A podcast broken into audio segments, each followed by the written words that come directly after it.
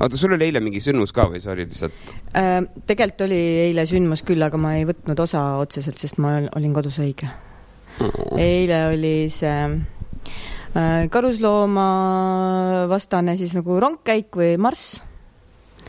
ja siis O- o- karusloomafarmide vastane. okei okay,, nii.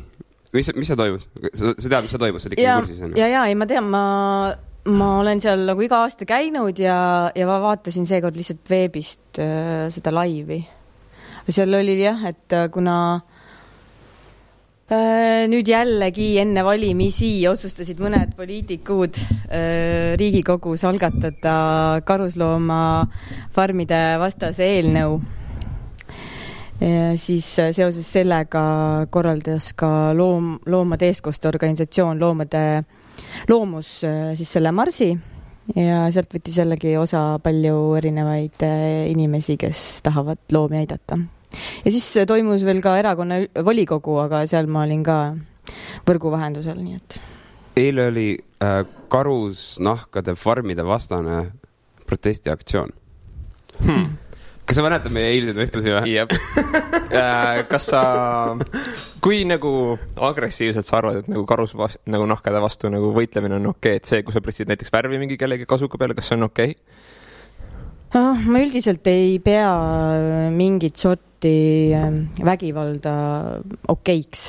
okei okay., told you, told you. jah, jah. meil oli nagu, meil oli diskussioon, meil oli diskussioon. et, et Zuzu on raudselt selline tüüp, kes võitleb selle vastu, aga kas ta loobiks värvi? ei, ta kindlasti ise loobiks värvi. aga kas ta õhutaks kedagi loopima värvi?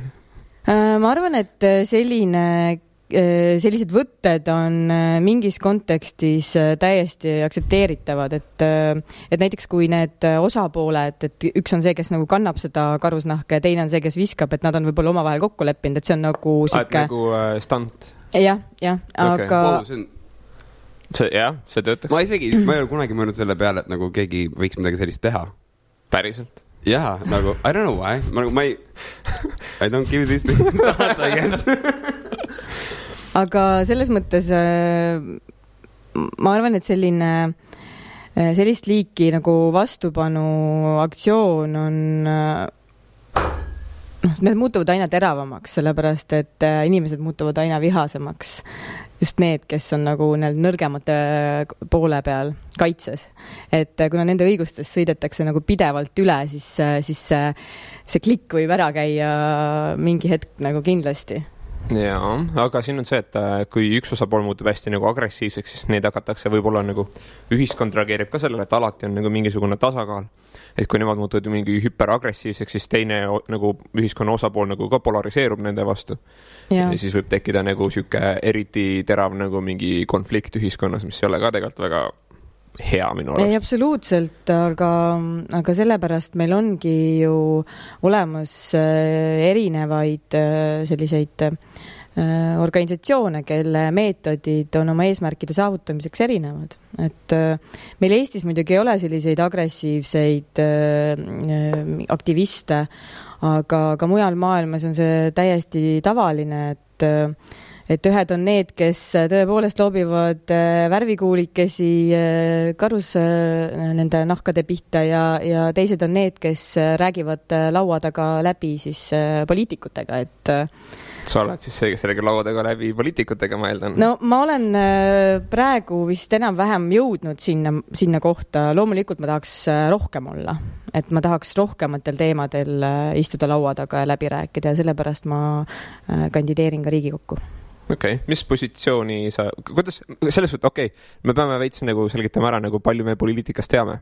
ühesõnaga Mhm. kokkuvõttes me võiksime mitte teha midagi. sissejuhatuse ka, sest ah, jaa. tegelikult juba salvestab. aa, okei okay, um,. Alustame siis sisse, sissejuhatusega äh,. tere, kallid kuulajad äh,, meil on täna külaliseks äh, Zuzu Izmailova ja Zuzu on siis meil ta on poliitik, võiks nüüd ütelda, onju nojah, selles mõttes, et iga mõtestatud tegevus mingi eesmärgi nimel on poliitika tegemine, nii et jah. okei okay,, ja siis ühtlasi ka nii-öelda aktivist siis Eesti looduse eest ja no Roheliste partei, see juba seletab nii ühte ja teist ära. ja kuidas, kuidas seda veel saaks kirjeldada? nagu selle asemel, et meie paneme sulle silti külge, äkki Jah. sa ütled ise need sildista asjad, iseennast nüüd. ja millega, millega sa nagu reaalselt tegeled, isegi sildistamine pole oluline, vaid mis on hetkel need asjad, mis sul väga korda lähevad, mis on need asjad, mille eest sa seisad ja sa tahaks rõhutada inimestele, pöörake sellele tähelepanu. no kui võtta üleüldiselt, siis äh, minu tegevuse eesmärk on see, et äh, meie järeltulevatel põlvedel oleks, oleks äh, maailm, kus olla ja et see oleks nagu elamisväärne ja, ja see võiks olla vähemalt sama ilus ja roheline ja, ja mõnus koht, nagu see on praegu meile aga jah, paraku äh, maailm on äh, liikumas sinna suunas, et, et see ilma mingisuguse tegevuseta see nii ei saa kestma jääda ja, ja see ajendabki mind tegutsema. aga võib-olla, mis Eestis on need sellised olulisemad teemad, noh, me nagu kogu, kogu maailmas toimuv tegelikult mõjutab meid, et et kui sa mainisid siin Eesti loodust, siis tegelikult äh, ma seisan äh, terve meie maailma looduse eest, et äh, ja ma pean ennast äh, osaks loodusest ja kui keegi seda ründab, siis ma tunnen, et ta ründab mind ja minu peret ja minu heaolu ja ma, ma tahan hoida seda, seda olekut see on väga meeldiv, sest äh, Jah. mulle meeldib see eluterve suhtumine, et okei okay,, ma hoolin tervest äh, planeedist nagu tervikuna ja kõigest sellest, nendest süsteemidest, mis seda hoiavad sellisena, nagu ta on. Aga sa ei saa nagu igasse protsessi ennast, ennast sisse lükata, nii et sa võtad selle keskkonna, mis on sulle kõige lähedamal ja hoolitsed selle eest, see on nagu, see on nagu realistlik lähenemine, sa pole nagu, ma ei saa kõiki maailma probleeme lahendada, aga ma saan midagi teha nagu nende asjade suhtes, mis on mul käe-jala ulatuses, vaata jah, just. ja see on hea, kui nagu niimoodi, okei okay,, ütleme, et me keskendume nüüd hetkel Eesti peale. üks asi, mis mulle kõrva hakkas, oli äh, see äh, Rail Balticu teema mm. -hmm. et sa kuskil võtsid selle koha pealt ka sõna ja see on üks asi, mis mulle nagu korda läheb, et äh, ma muidugi ei tea, mis see reaalne plaan nagu on ja kas see on veel plaan. ma saan, mulle jääb mulje, et see on hetkel veel nagu reaalne plaan, seda tahetakse hirmsasti teha, mulle jääb mulje, et see on halb mõte, ma ei tea küll, miks, mul ei ole nagu mingeid põhjuseid, võimalik, et ma olen meedia poolt mõjutatud aga kui ma visualiseerin endale seda, et äh, tuleb mingisugune raudtee äh, läbi meie soode ja kõikide asjade lihtsalt lõigatakse uht, Eesti niimoodi konkreetselt pooleks, siis äh, sellel on nagu meeletud tagajärjed nagu loodusele ja sellele keskkonnale. ei, aga ma mõtlen juba selle nurga alt ka, et äh, meil on juba raudtee ju.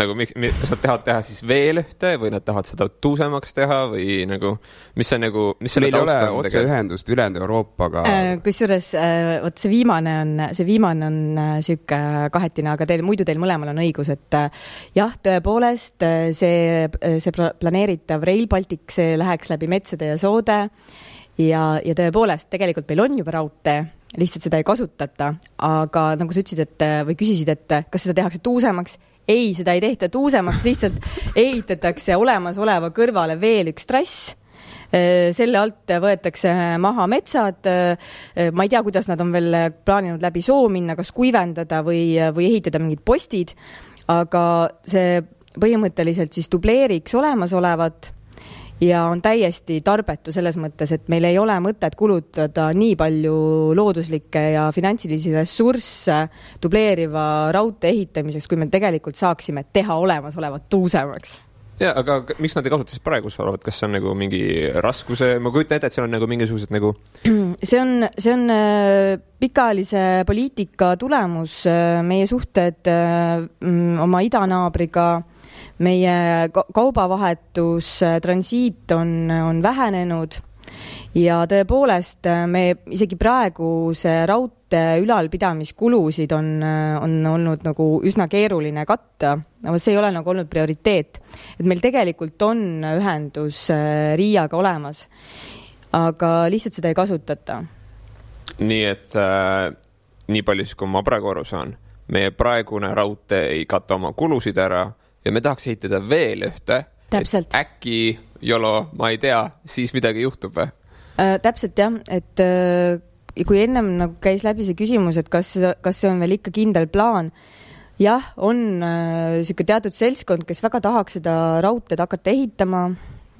see annaks võimaluse kaevandada maavarasid Eestis, kruusa, siis killustikku ja nii edasi, liiva ja mingid väga odavad maavarad kõik tegelikult, miks mitte Äh, plutoonium, millest saaks tuumapommi teha või midagi. ja see ja sellega saaks nagu tekitada mingis mingisugust liikumist, aga tegelikult see ei looks Eestile mitte mingit lisandväärtust, sest tegelikult meil endal Eestis ei ole sellist äh, oskust, et sellist raudteed üldse ehitada, et äh, kõik äh, need suured äh, äh, plaanid me peaksime teostama tegelikult mingite teiste töötajate Välismaalt alt välismaalt jah, jah, just ja ja meil, ma tean, et üks suur Saksa ettevõte tegelikult noolib seda ja tahaks ehitada seda raudteed, sest tal on see oskus olemas, meil ei ole, meil ei ole selliseid referentse kellelgi.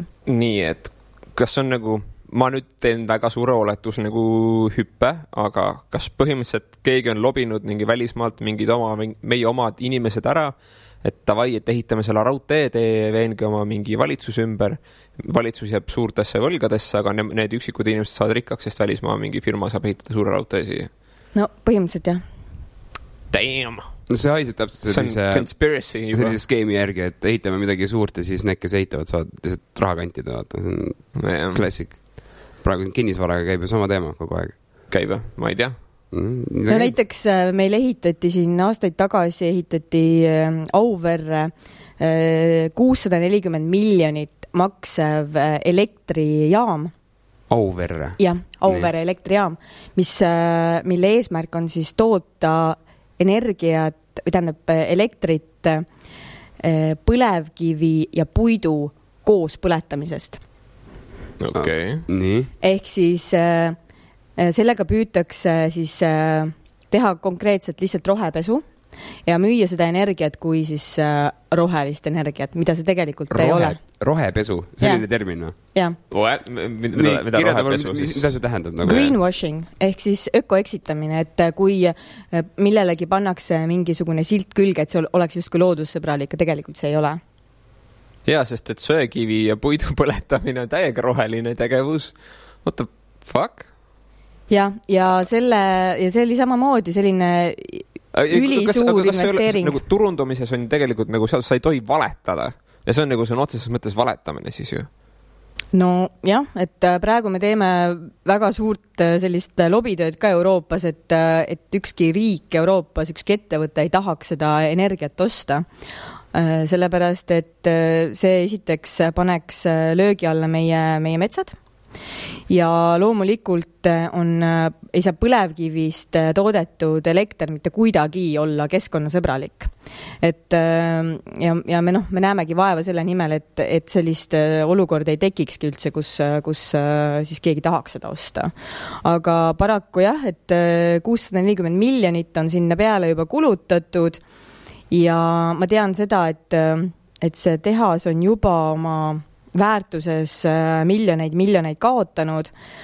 Ja noh, ta lihtsalt ei tasu tegelikult ära, aga, aga jah, sellised investeeringud, neid tehakse pidevalt, et äh, rahva raha eest ja keegi ei mögise ka. aga kelle algatusel, ma ei ole kuulnudki sellest näiteks, ma aga samas ma ei ole üldse nagu, kurat, meeldib. selle selle, seda projekti Jah. vedas äh, tol ajal Juhan Parts okei okay., aga mis, mis, mis see nagu, miks võeti vastu sihuke otsus?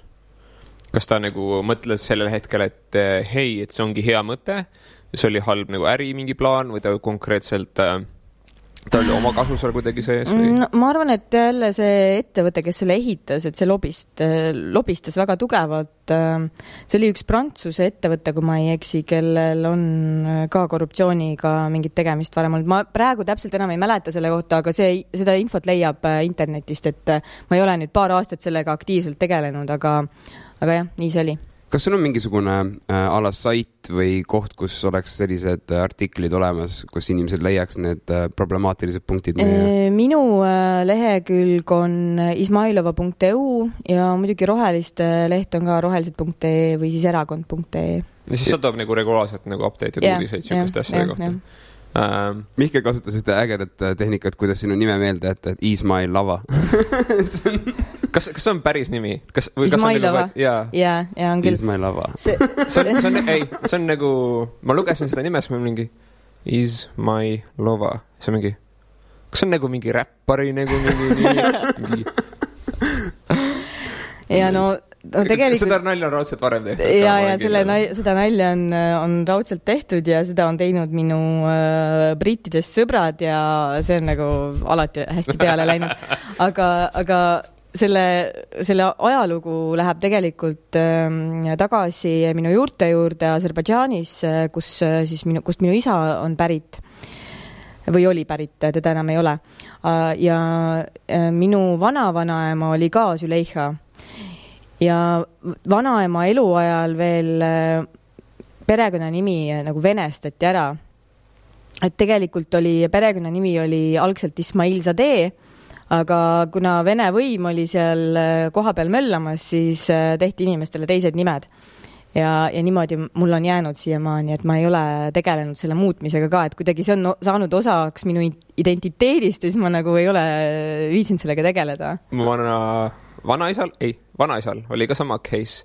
Ähm, noh, see on nagu hästi nagu obvious reasons ka, tema nimi oli Adolf. Ja siis ta nime muudeti ära Aadiks. Seda on vist juhtunud päris palju. jah, huvitav, miks tahtsid venelased Adolfi nime ära muuta? Eriti nagu Teise maailmasõja ajal. The mind wonders. aga see on ülihea marketing nagu minu meelest, see töötab üle hästi, see on nii positiivse sõnumiga asi kuidagi et Adolf ära. Ei, ei, nagu ma räägin, is my lover. See, see, nagu... see jääb nagu meelde, aga samas, kas see on see, mille järgi sa tahad, et inimesed mäletaksid sind? ei no loomulikult, inimesed võiks nagu ikkagi seostada nime ja tegemisi ja toiminguid, see oleks nagu kõige meeldivam, aga sul on vaja nagu seda icebreaker'it. Yeah.. see töötab selle nimi hästi. ja, ja, ja kui täiesti aus olla, siis nagu esimene nagu kord, kui ma sinust üldse kuulsin, oli see nii-öelda neoonroheliste video. Mm.. Äh, siis ma vaatasin, siis mul mingi kas see on nagu, kas see on päris? ja siis teine asi oli, et, äh, et need on siis poliitikud või? et mis, mis siin toimub, et see on, see on nagu, mul tekkis lihtsalt mm., see, ta oli võib-olla nagu provotseeriv mingil määral, aga siis mingil määral. see jäi nagu meelde ikkagi kas oli teadlikud või see lihtsalt kuidagi nagu kolistas välja selle või? kui, kui, kui läbimõeldud see tegevus oli? okei okay,, ma küsin sellise küsimuse, kas seal oli midagi juhuslikku ei olnud kõik oli läbi planeeritud või? jaa, kuulge, come on, äh, Rasmus Merivoo on kogu selle autor, et äh, seal ei olnud, ei jäetud midagi juhuse hooleks. see on väga, väga kihvt, nagu me eile ka siin vaatasime üle neid materjale, see on väga pull. värskema pilguga too, nagu selles mõttes, et kunagi ma nägin seda äh, esimene video, mida me vaatasime, ma ei mäleta, mis selle nimi oli. loodus võidab. loodus võidab. jaa, vist küll, jah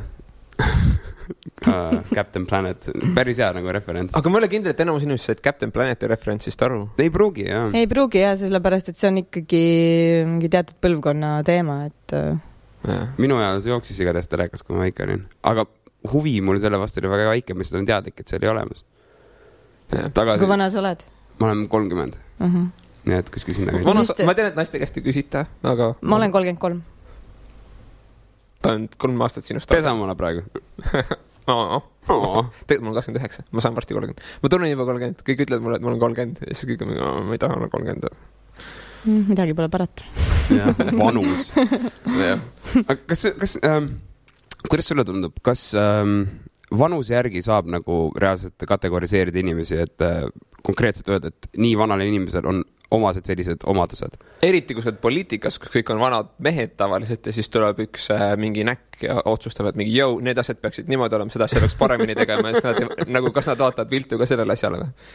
ei no jah, muidugi vaadatakse viltu ja ei, ega ei vaata ju viltu ainult mehed, vaid tegelikult ka naised, et äh, kahjuks see veel nii on, et aga sellele esimesele küsimusele vastates kindlasti mingisuguseid äh, asju on võimalik nagu kategoriseerida vanuse järgi, et noh, ma ei tea, näiteks mingi kogemus või ähm, aga, aga jah, seda ei saa teha lausaliselt, sellepärast et äh, ka väga noortel inimestel on tihtipeale võib-olla palju rohkem kogemust kui mõnel vanemal inimesel ja noh, ma ei tea, minu arust tänapäeval on nagu noored aina teadlikumad ja juba vaata, et mõned lapsed räägivad sellise vana inimese juttu, et äh, noh. see on siis, nad esitavad seda informatsiooni, mida sina oled omandanud alles hiljuti see tegelikult võrdub ju sellega, sest neil on see informatsioon kogu aeg kättesaadav olnud ja nagu selles keskkonnas üles kasvanud, neil ei ole olnud mingisuguseid. see ei ole isegi mitte, mitte nagu see info, mida nad, mida nad edastavad, vaid see, kuidas nad suhtuvad sellesse, ma arvan ah,. Okay. see on niisugune nagu nagu mingi elutarkus või noh, sihuke. ja nüüd kaks eraldi mm. nähtust on see, et kui palju infot sa suudad nagu omastada, ei, kui palju infot sa nagu tead või kui palju mm -hmm. infole sul ligipääs ja olulisem sellest on, mida selle infoga peale hakkad yeah.. nagu kuidas sa seda protsesseerid ja yeah. nagu, mis, kuhu see sind lõpuks viib. see, et sa tead, et äh, plastik ei lagune nagu looduses, see ei tähenda, et sa seda ei viska sinna näiteks. see on nagu äh, hiljuti oli, mitte hiljuti, aga meil oli Economisti artikkel et äh, autod levit-, põhimõtteliselt äh, sul on vaata naftatankrid, kes veavad hästi suuri neid kaste, siis põhimõtteliselt neli naftatankrit äh, lükkab rohkem nagu CO2 nagu keskkonda kui kõik autod kokku palju naftatankreid on, mingi tuhandeid ja samas äh, automaat nagu lähedal sa tead umbes, et noh, et õhk läheb halvaks, sealt tuleb halb hais välja, mingi ju lõpetame ära.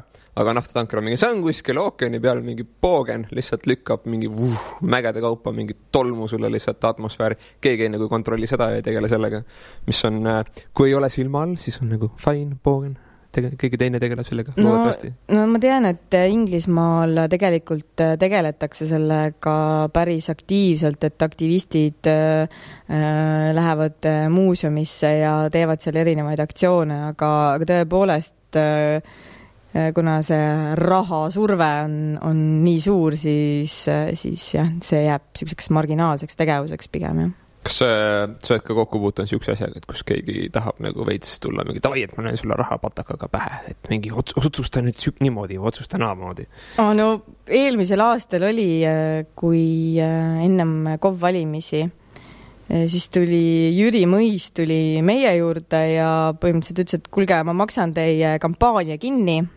kandideerin ise ka, aga olge Rail Balticu poolt. siis me mingi äh,? ei. päriselt jaa, sellest, selle, selle, see oli uudistes ka ju okei okay,, ma ei näinud seda uudist, aga ja me saime, me saime väga head, väga head reklaami sealt. kuidas, kas nice. Jüri Mõis reageeris sellele ka kuidagi ei, ta, see, see oli niimoodi, et meie ei öelnud äh, meedias, et Jüri Mõis oli see, oli see inimene ja ajakirjanikud ise uurisid välja ja siis Jüri Mõis ütles jah, mina olin, mina olin. nii et ta nagu hmm.. aga nagu respekt selle koha pealt nagu. vähemalt tunnistas üles. jaa, sest nagu mm. nad ütleme, kui inimene tegeleb sellega. siis ei ole räpane saladus ka enam, vaata, nüüd sa lihtsalt mingi, nojah, ma proovisin, ma olen poliitik, see on minu töö. ja vot ongi, isegi kui sa ei ole nõus tema vaadetega, see natukene nagu äh, tekitab seda tunnet, et äh, sa tead, kus ta vähemalt asub, vaata, ta vähemalt jääb see illusioon, et okei okay,, ta on Rail Balticu poolt, mis iganes põhjused tal ka ei oleks, vähemalt see on läbipaistev, et ta seisab selle eest ja teeb mida iganes on vaja, et see asi nagu juhtuks kas aga... ta lekitas selle informatsiooni lihtsalt ise nagu? jah, see on nagu teine küsimus, et kas äkki see on nagu läbimõeldud mingisugune kampaania? oma nii-öelda poliitilise positsioneerimise pärast. aga see on liiga kompleksne, see on nagu seda. ei, come on, kui see on sinu töö ja sinu enda heaolu ja sinu mingi eesmärgid on sellest sõltuvad, siis nagu komplekssus ei ole enam takistuseks mm. nagu ja, kui, kui palju oled sina nõus vaeva nägema, et mingi eriti kena tšikk ära sebida? sitaks, ma kujutan ette küll me no. tegime, me tegime vist mingi pressiavalduse, kus me võib-olla andsime nagu mingeid vihjeid ja siis ajakirjanikud pommitasid, tutvuvad ajakirjanikud kirjutasid Facebookis, üritasid nagu välja sõeluda. et äh, ma arvan, et lihtsalt äh, ajakirjandus on ka juba piisavalt nutikas, et nad äh, oskasid need niidid nagu temani viia ja ta siis lõpuks tal ei olnudki nagu, mis ta hakkab seal ütlema, ei, ei või? ei hakka nagu mingit ära hämama aga kuidas sul üldse suhted siis teiste erakonna esindajatega, kas on nagu sellist äh, tunnet, et igaüks ajab nagu omat asja, et äh, see on ainult nagu, kuidas ma ütlen, nagu, nagu it's just business, vaata, selline hoiak või on pigem nagu isiklikul tasemel ka neid pingeid hästi palju? no eks see oleneb, et äh et kui ma vaatan, äh, kuidas äh, need suurte erakondade juhid omavahel suhtlevad, et noh, üks asi on see, mida nad teevad kuskil avalikus debatis, on ju, aga see näiteks, kuidas nad on enne debatti äh, naeravad koos, äh, räägivad sõbralikult juttu, käivad koos kohvitamas ja ja siis no minul sellist asja tõesti ei ole, et ähm, et mina, ma ei lähe tõesti, ma ei tea, EKRE juhiga kuhugi kohvile lihtsalt just for fun, on ju. et, ähm, et selliseid, äh, noh, ma ikkagi tunnen sellist, et ma olen ikkagi nagu, ma ei ole nagu üks nende hulgast sellepärast, et äh, esiteks mul ei ole nagu seda sellist pikaaegset äh, harjumust ja, ja, ja ma tunnetan ikkagi, et ma olen üsnagi noh, rohelistega koos, et me oleme ikkagi üsna opositsioonis nagu kõigi suhtes. sellepärast, et, et keegi eriti nagu ei jaga seda maailmavaadet ja neid põhimõtteid, mis, mida meie jagame ja, ja me peame nagu kuigi me esindame tegelikult väga suurt hulka inimestest, sest keskkond on Teoras kõigile nagu. jah, sest keskkond on nagu kõigile oluline. Aga jah, et äh, sellist äh, ebaviisakat äh, tänitamist, kui nagu ollakse, kui suheldakse niimoodi otse ja parasjagu kaamerad ei ole, onju, siis sellist asja nagu väga ei ole minu arust.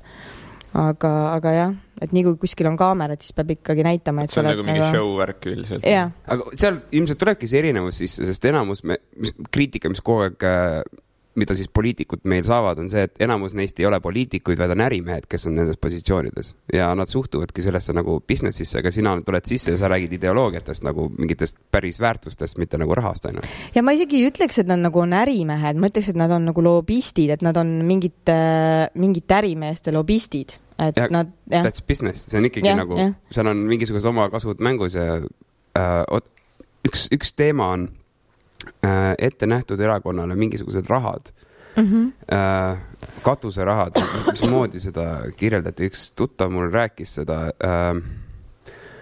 Mul nüüd jääb teadmistest puudu. mis see nii-öelda point või idee Äh, oli idee oli selles, et era-, erakondadel on ette nähtud mingisugune äh, kogus raha mingite asjade saavutamiseks, tegemiseks a la lampi näide, kiriku renoveerimine on ju mingis äh, regioonis ja siis äh, klassikaline, see, see on nagu klassikaline valem, millega siis kanditakse endale raha nagu.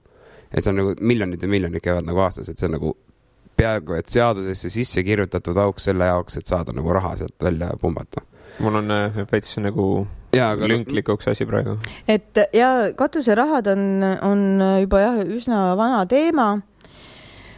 ja seda kasutatakse siis äh, tõesti erinevatel, erinevate erakondade võimu hoidmise jaoks.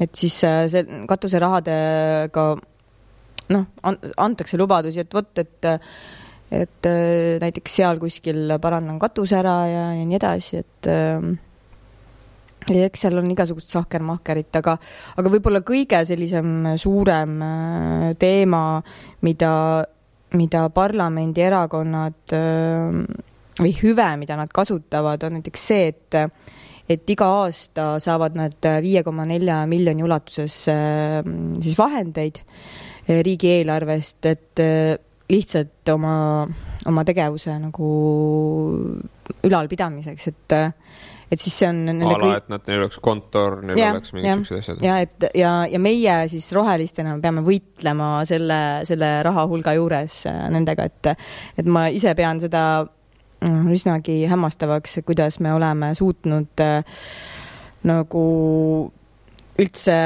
pildil püsida, et see on muidugi keeruline sest kui sinu vastas on äh, väga suur raha, siis on sul väga keeruline pildile pääseda ja, ja olla nagu löögivalmis ja olla samal tasemel, et äh, aga samas see nagu, samas see, Underdogs.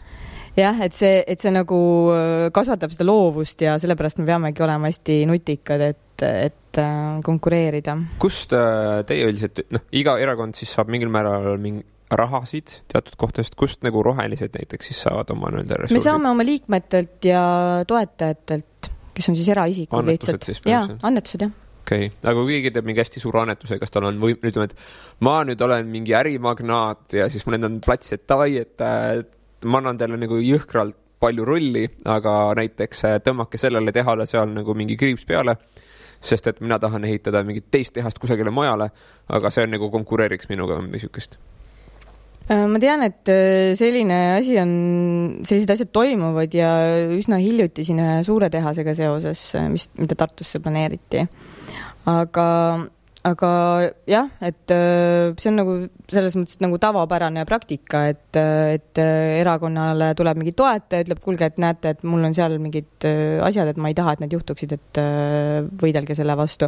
aga nagu meil rohelistel on selles mõttes lihtne, et kuna meil on teatud nagu maailmavaade, meil on omad, omad sellised väga kindlad positsioonid, kust me nagu ei saa taanduda, sellepärast siis me ei oleks rohelised enam, et mul jääb järjest rohkem niisugune mulje, et nagu poliitilised erakonnad on nagu turundusagentuurid, millel on, igalühel on oma nagu štikk või nagu gimmick, et nagu et me, meie eesmärk on see ja siis äh, me, te võite nagu meid põhimõtteliselt palgata nagu ühiskonna mõjutamiseks, et need nagu eesmärgid läheksid täide, et kuidagi nagu sihuke nagu äh, ei, mulje hakkab kujunema. ei, üldiselt, üldiselt on ikkagi niimoodi, et, et ma arvan, et ainuke erakond, kes saab öelda, et meil on nagu mingi kindel vaade, ongi rohelised, sellepärast et teised teevad äh, ju erinevaid asju, et neil ei ole ju mingit kindlat visiooni või, või noh, et tehakse seda, kust poolt antakse, noh aga kas näiteks EKRE ei seisa nende väärtuste eest, mida nad väidavad, et nad nagu, mille eest mis need on siis?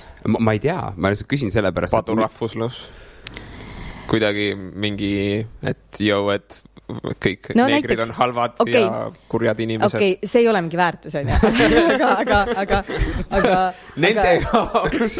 aga võtame siis, võtame siis äh, niimoodi äh.... oota, enne kui me jätkame no., üks oluline asi, millest nüüd äh, vahepeal aru saada, et saaks proportsioonidest aru sa räägid, et on siis parlamendierakonnad, suured erakonnad, millega siis rohelised peavad konkureerima mm. -hmm. Kuidas erakonna suurust mõõdetakse, kas liikmete arvu järgi või mingi või ma ei tea äh,, toetuste järgi, kuidas, kuidas nagu kui me paneme no, nüüd mingi edetabeli paika, siis mismoodi see välja näeb, kui suur on näiteks praegu juhtiv erakond? Äh, no see on üle kümne korra suurem meist. okei okay ja et see ei ole äh, ainukene erakond, kes on siis, võitleb sisuliselt äh, teiste väärtuste eest kui teie. Neid äh, sorry, ma, ma ei saanud sellest küsimusest. see erakond, mis on kümme korda teist suurem mm, -hmm. ei ole ainuke, kes on teist nagu hetkel siis äh, võimu poolest eespool ja võitleb teiste väärtuste eest. jah. et neid on mitu. absoluutselt jah, et. ehk siis koguse poolest, kui palju sa näed, et teil äh, massiliselt nagu vastu on, kas see on kümme korda rohkem äh, siis no ma ei, ma ei tea kõikide erakondade liikmete arvu äh.... aga liikmete arv on see, mille järgi oleks nagu aga... hea siis mõõta erakonna suurust no,? see on kindlasti üks äh, mõõdik ja see näitab äh, haarde ah,. aga okay., aga mm -hmm. see näiteks Keskerakonnal on üle kuueteist tuhande liikme ja meil on tuhat liiget et äh, selline võrdlus ja minu arust äh, Keskerakond on kõige suurem erakond, et sealt siis tuleb järgi tuleb äh, Reformierakond ja, ja edasi ma täpselt ah,, ja vist ka EKRE nüüd, EKRE on ka jõudsalt kasvanud, et hmm. aga lähme nüüd, lähme selle eelmise Nii. küsimuse juurde tagasi. et võtame siis äh, laias laastus äh, selle, mida EKRE lubab või mida ta, ta, mis sõnumit ta, ta kannab, on ju, et noh, et äh, puhas Eestimaa Äh, puhtaverelistele eestlastele ja, ja. Sounds familiar ja, ja, ja mis seal veel oli, et. võiks kõik ühesuguseid halle nagu uniforme kanda ja siis. laseks äh, mingil kuulsal disaineril teha meile riided, mis näitavad meie väärtusi ja, ja siis meil võiks olla siuke märk kõla peal, mis on siuke noh, et ta on nagu päike, et see on nagu hästi oluline, aga samas. no ühesõnaga, no põhimõtteliselt jah, et, et, et eesti keel ja eesti rahvas peab kestma jääma, on ju, igavesti ja, ja nii edasi, on ju, aga kuidas nad tagavad selle, et, et see nii oleks? see on võimatu missioon alustuseks, nagu ma, mina olen täiesti veendunud, et see on võimatu missioon, sorry, aga see, see, mida me hetkel peame eestlasteks või eestlaseks, muutub juba lähiaastate jooksul, see ei tähenda, et nagu keel kui selline oma igasugu uuenduste arendustega äh, ei säiliks pikalt, aga lihtsalt, et see, mida me hetkel mõistame, nagunii muutub, sest äh, meie keskkond muutub nii väga aga tegelikult, kui me nagu keedame selle asja mingite baasväärtusteni välja, siis tegelikult äh, mis asi on eestlane, eestlane on ühte tüüpi inimene, kes on har-, harjunud eksisteerima mingi teatud keskkonnas ja käitub teatud normide järgi. no, aga need normid on tavaliselt dikteeritud natukene keskkonnast, natukene mis iganes on äh, hetkel nagu äh, käitumisnormid, sotsiaalsed mingisugused reeglid. see on sulam sellest ikkagi. okei okay., aga no, mida sina no, arvad? Et kes on eestlane või? jah näiteks. mis on see asi, mida nemad tahavad säilitada väidetavalt? ei no neid, nende, need asjad ma juba lugesin ennem ette, aga ma tahtsin jõuda selle ma, si, sinnamaani, et, et kui EKRE tahab, et eesti rahvas äh, ja eesti keel säiliksid igavesest ajast igavesti, onju, äh, siis, siis nad vist ei arvesta füüsikaseadusi ja nad ei mõtle või noh, see ei lähe kokku nende tegevusega selles mõttes, et nad pooldavad põlevkivi kaevandamist. Põlevkivi kaevandamine rikub inimeste tervist, see rikub meie maad, mis üldse, mis üldse teeb Eestimaast Eestimaa, see, see ongi meie see koht siin, see geograafiline asupaik siin, siin, siin maamunal. ja kui sa selle, selle eest ei hoolitse, siis kuidas sa tagad kõik need järgmised asjad, et noh, see ei, need, need ei, need asjad peaksid nagu üksteist toetama, aga praegu nad ei tee seda see on sama asi, millest me eile rääkisime, nagu selle, mida ma proovisin rõhutada, et mina ei näe eestlast nagu okei okay,. no me, olemas... me, me ei saa rääkida sellest nagu, mis me eile rääkisime, sest ja, ei, nagu, nagu mida... teistel inimestel puudub nagu referents. see polegi oluline, see oluline asi selle juures ongi see, et, et eestlane kui selline võib olla üks asi, üks nähtus on see, kes räägib eesti keelt, onju.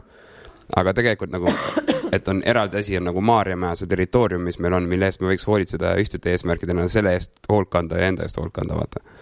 et no, nagu võimatu jah. missioon on mingisugust rahvust hoida nagu iga hinna eest nagu veel, kui see ei ole ühtlasi rahva puhtana hoidmine on veits äh, halbide nagu..., halbide, tõukoerad, nagu, tõu, tõukoerad, kes ei suuda hingata enam. Äh, no mina, minu nägemus on äh, sellest selline, et et kui meie inimestel on siin Eestis hea elada, siis, siis meie kultuur säilibki. Ja, ja meie täpselt. keel säilibki, et siis inimesed ei taha siit ära minna, siia siia tahetakse jääda ja see tagabki selle, et me siin kohapeal areneme, et meie andekad, toredad, rõõmsad inimesed ei, ei lähe kuhugi mujale.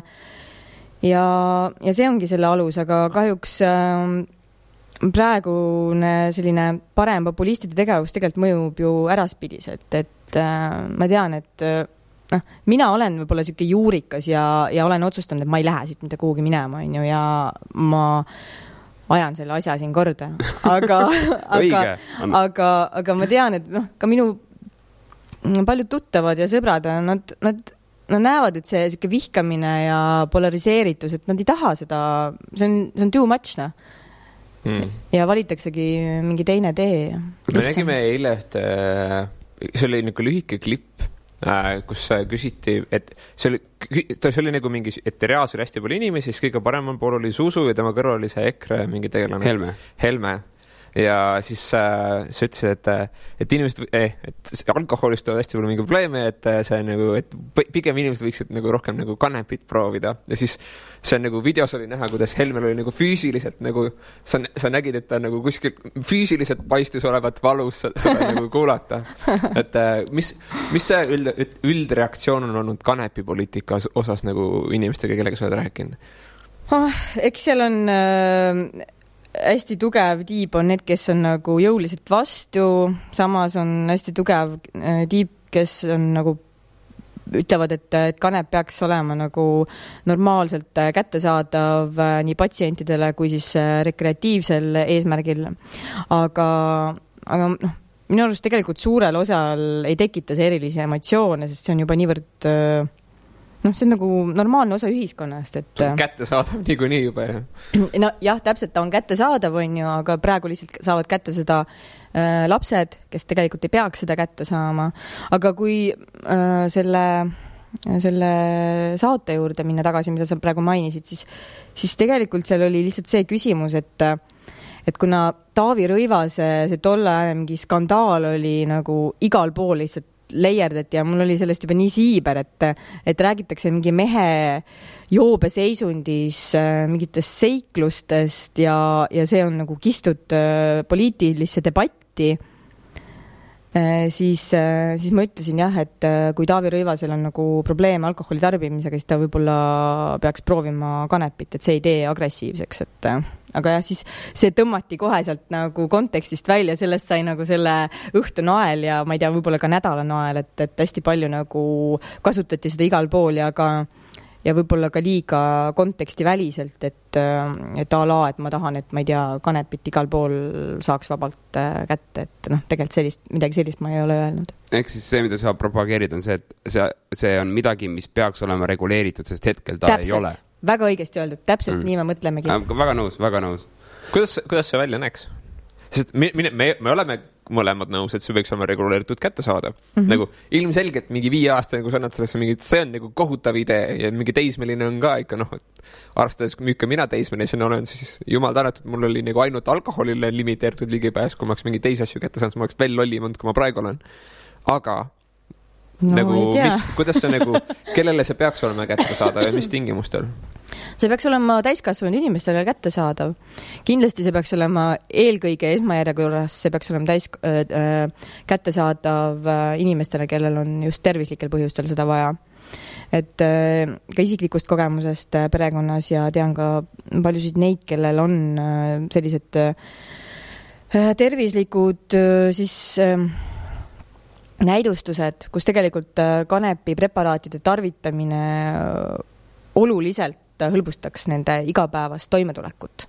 aga, aga nad ei saa lihtsalt seda, seda endale lubada, sellepärast et see on, see on must turg, see on illegaalne, sa võid sattuda vanglasse, see, seda on nendel inimestel, kes, kes sellega, selles teemas ei ole nagu sees ja kes, kellel on mingi terviserike see on ne- nende jaoks on selle tarbimine keeruline ja pealegi sa ei tea kunagi, mida sa saad üldse, et et äh, see on isegi Californias on veits case, et siis kui see mingil määral muudeti nagu rekreatiivselt kättesaadavaks, siis see turg on reguleeritud. Ja siis sul on vaata, kui sa sööd kanepit, siis see on täiesti teistsugune efekt kui see, kui sa suitsetad. ja siis äh, sul müüdi nagu neid kummikarusid, mis olid nagu põhimõtteliselt, et sa sõid selle sisse mm -hmm. ja et sa võid nagu põhimõtteliselt sellest, selle kummikaru ainult jala ära süüa ja siis sa oled juba noh, täiesti mingi tripid mingi dimensioonide Mm. vahel ringi. et äh, see nagu nii-öelda tarbija kultuuri osa peaks olema ka nagu väga spetsiifiliselt reguleeritud, et a la mis, mis nii-öelda tooted on kättesaadavad, isegi siis, kui ta on nagu rekreatiivselt kättesaadav ja nagu mm. -hmm. patsientidele kättesaadav, sest et inimene, kes nagu ei ole kunagi seda proovinud, saab esimest korda sellele näppu, siis ta võib noh, korralikult nagu põletada saada, et ei absoluutselt, sellel peab olema, harimine peaks ikkagi toimuma sellel peab olema juures äh, nagu kõikidel teistel toodetelgi peab olema juures äh, siis äh, selle sisu kirjeldav äh, tekst, et äh, kui kange mingi asi on, issand, vabandust, kas me võime teha korraks pausi, ma pean käima jälle nuuskamas. Äh, selles suhtes jaa, me, ma võin siit sealt võtta, me ei pea otseselt nagu mingi ulme. ja ma, ma käin korraks selle Kinni. Davai. aga kuna me teeme väikse pausi, siis äh, me laseme teile seda neoonroheliste lugu. see on nende nii-öelda valimise reklaamiklipp lugu, mis oli siis Captain Planeti reference. ja saate, kui, kui te ei ole seda veel varem kuulnud, siis äh, nüüd te kuulete seda.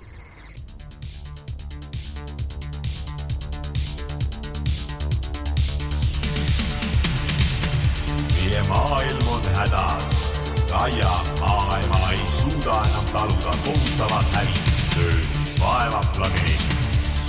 ta saatis viis erilist annet viiele erilisele noorele inimesele. Joonas, kelle võimeks on maa. Kaspar, kelle võimeks on tuli. Anna-Liisa, kelle võimeks on kuu. Laura, kelle võimeks on vesi ja Züleyxa, kelle võimeks on süda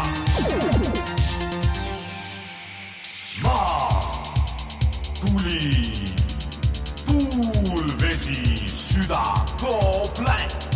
Viis võimet on koos, sünnib kapten Zuzu. kapten Zuzu, roheline, meie eest nüüd võitlusesse mine. päästa saab lendorav ja aitab taime legaliseerida.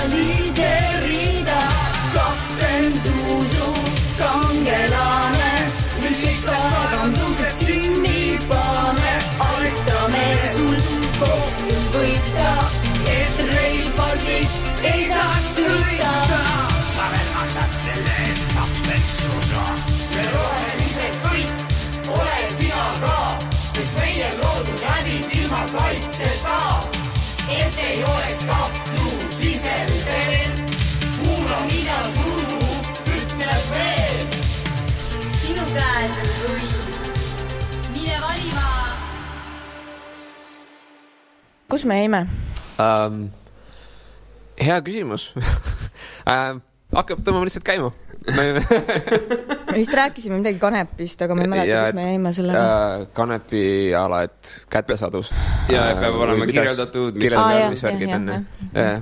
Um, ma isiklikult nagu ma olen veits selle peale mõt-, mõtelnud ka, et ala, et alkoholi saab inimene tarbida nagu, kui ta on kaheksateist ja siis sõitma ta saab hakata, kui ta on kuusteist, siis kanep nagu potentsiaalselt võiks olla nagu, et kakskümmend üks. Sa pead mingi koolituse läbima nagu, et litsentsi saama, et siis sa saad sellega osta ja sa saad endale osta seda nagu rekreatiivseks tegevuseks. aga sul on nagu selleks, noh, sa pead olema läbinud nagu teatud, noh, nagu autojuhiload, et sa võid samamoodi, et sa võid iseendale liiga teha a la mingi rumala mõtlemisega või mis iganes.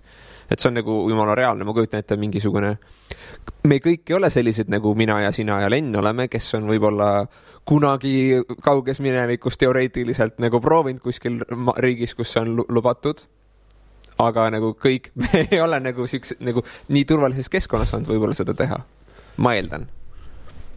ma ei tea, ma ei oska seda praegu kommenteerida, mulle tunduks see natukene sellise ülereguleerimisena, et see oleks nagu kohustusena, aga selline võimalus võiks tõesti olla, et need, kes tahavad selle kohta rohkem teada ja ennast nagu mm, ma ei tea, harida selles mõttes, siis see kindlasti see, see peaks olema võimalik.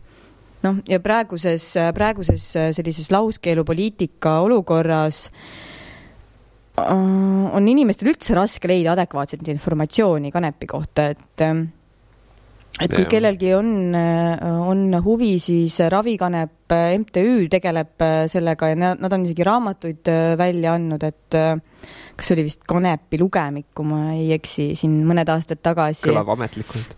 jah, ja see on äh, täiesti ametlik ja teaduslik informatsioon seal, nii et äh, kellel on huvi, siis äh, sealt saab. kanepi lugemik. kas see põhi nii-öelda takistus sellel ongi see, et lihtsalt inimesi visati kotikanep?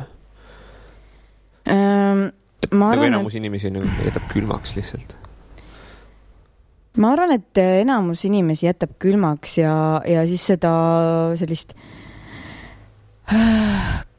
kuida-, ma ei taha olla ebaviisakas, aga võib-olla seda häälekat äh, nagu vastasleeri kardetakse ja poliitikud poevad selle taha, et äh, ei julge teha mingeid otsuseid Hmm.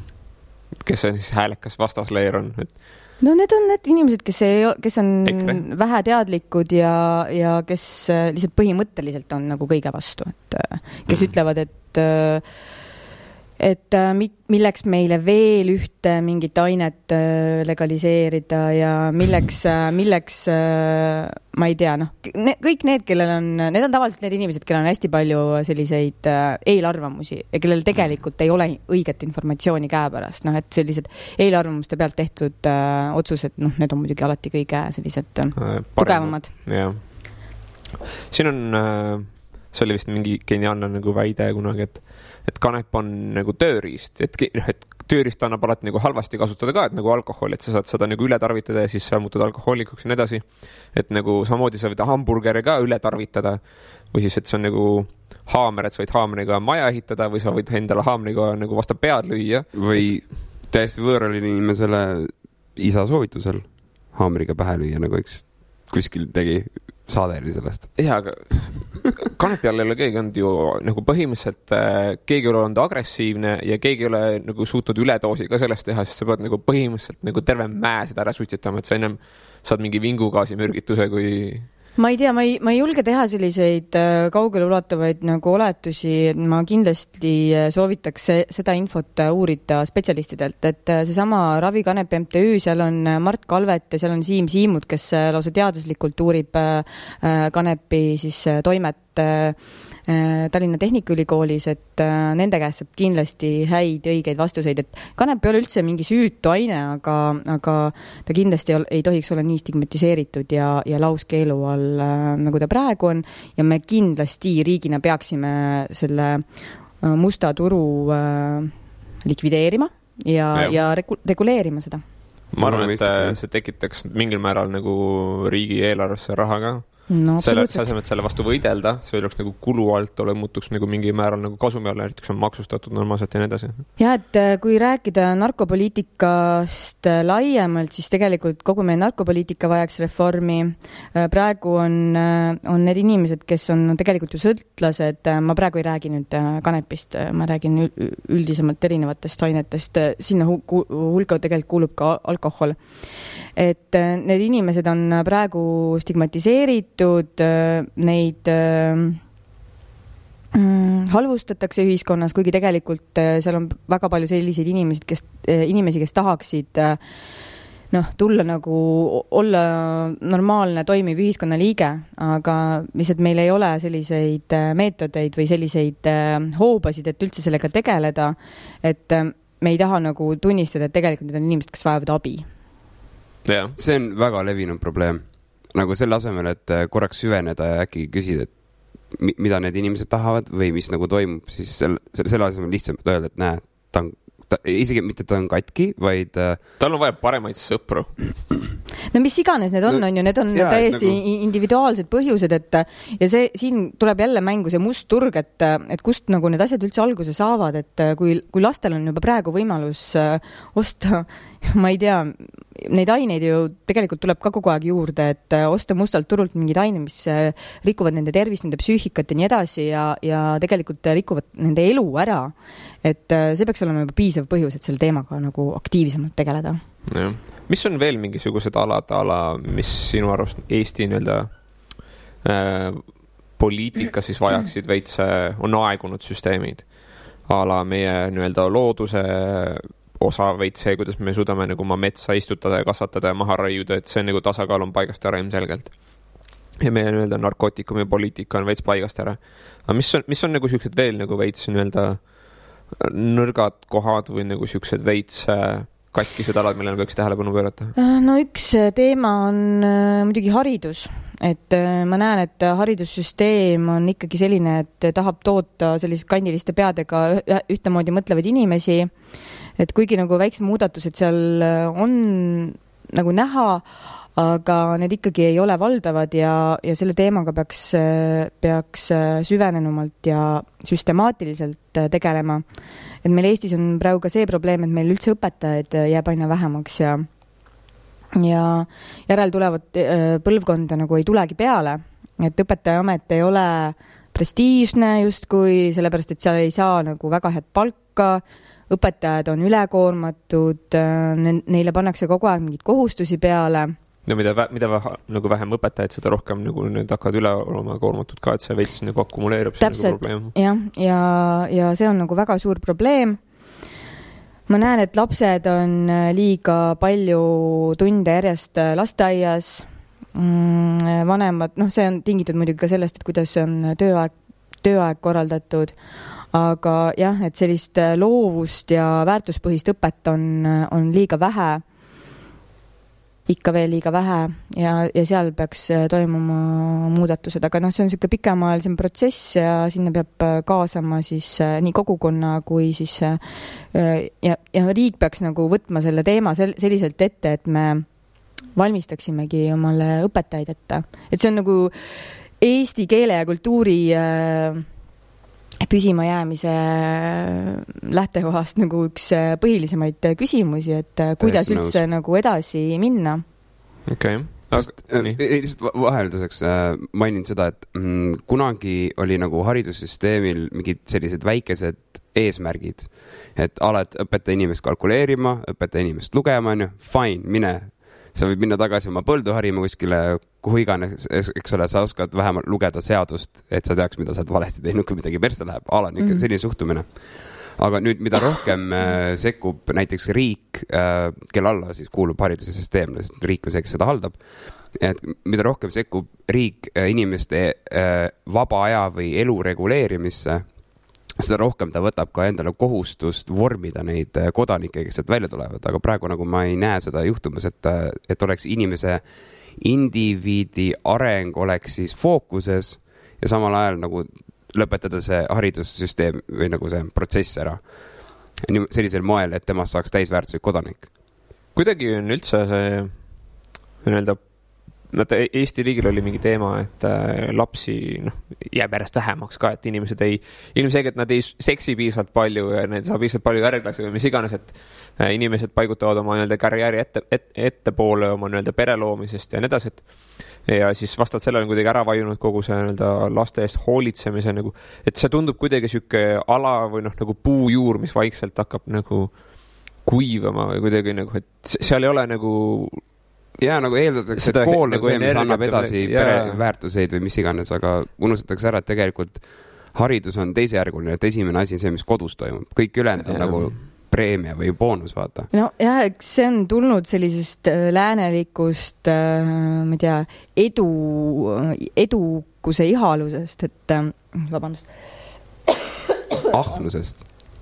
Et me peame olema edukad, me peame töötama räigelt palju, me peame teenima palju pappi ja siis me oleme ilusad ja, ja uhked ja siis kõik tahavad meiega olla sõbrad.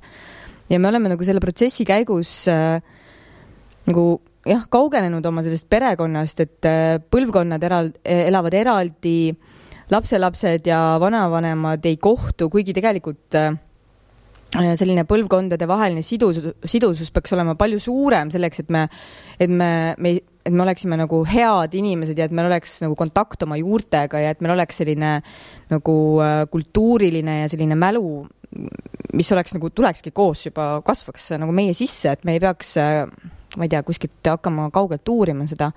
et, et see on nagu ka üks äh, väga oluline teema, et kus, eh, ma näengi, et see on nagu seesama see lasteaed, et me viime need lapsed sinna hommikul vara, onju, mis kell, kell seitse vist tehakse juba lasteaed lahti, onju.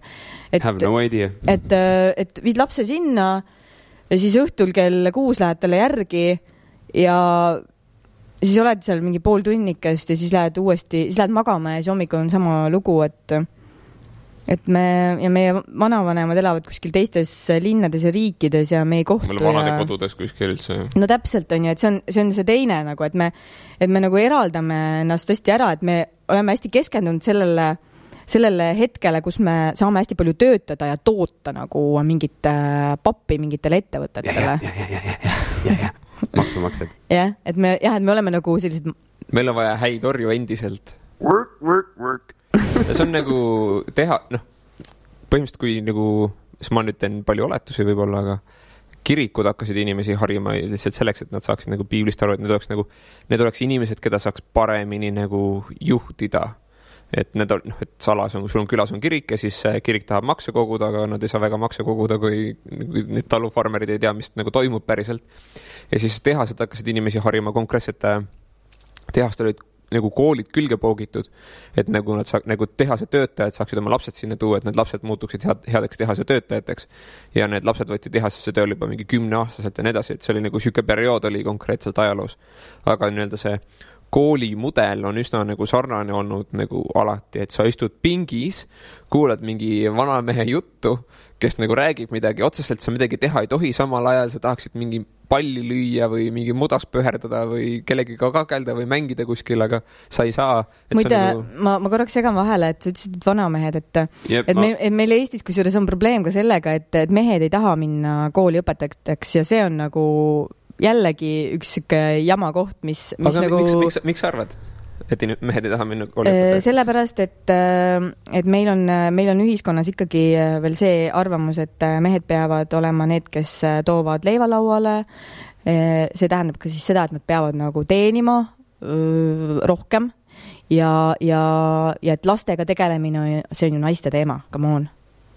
et, et kõik need äh, sellised äh, nagu vanad äh, klišeed on, on meil ikkagi veel nagu eksisteerivad ja, ja nendest äh,, et nendest nagu lahti saada, me peame kõvasti veel vaeva nägema ja. aga, aga kas nagu niisugustest asjadest nii-öelda lahti saamine on tegelikult ühiskonnale ka kasulik? see on nüüd, me, me hakkame nüüd teoritiseerima nagu hästi palju, et siin, siin me ei saa nagu äh,, nagu kindlalt ütelda midagi äh,. aga nagu mis minu nii-öelda, mis ma olen nagu märganud, on see, et mida rohkem on inimestel vabadus, seda rohkem nad hakkavad imiteerima teisi inimesi, et kui neil ei ole nagu mingit suunda ette antud, siis nad hakkavad imiteerima seda, mida teised inimesed omavahel nagu teevad.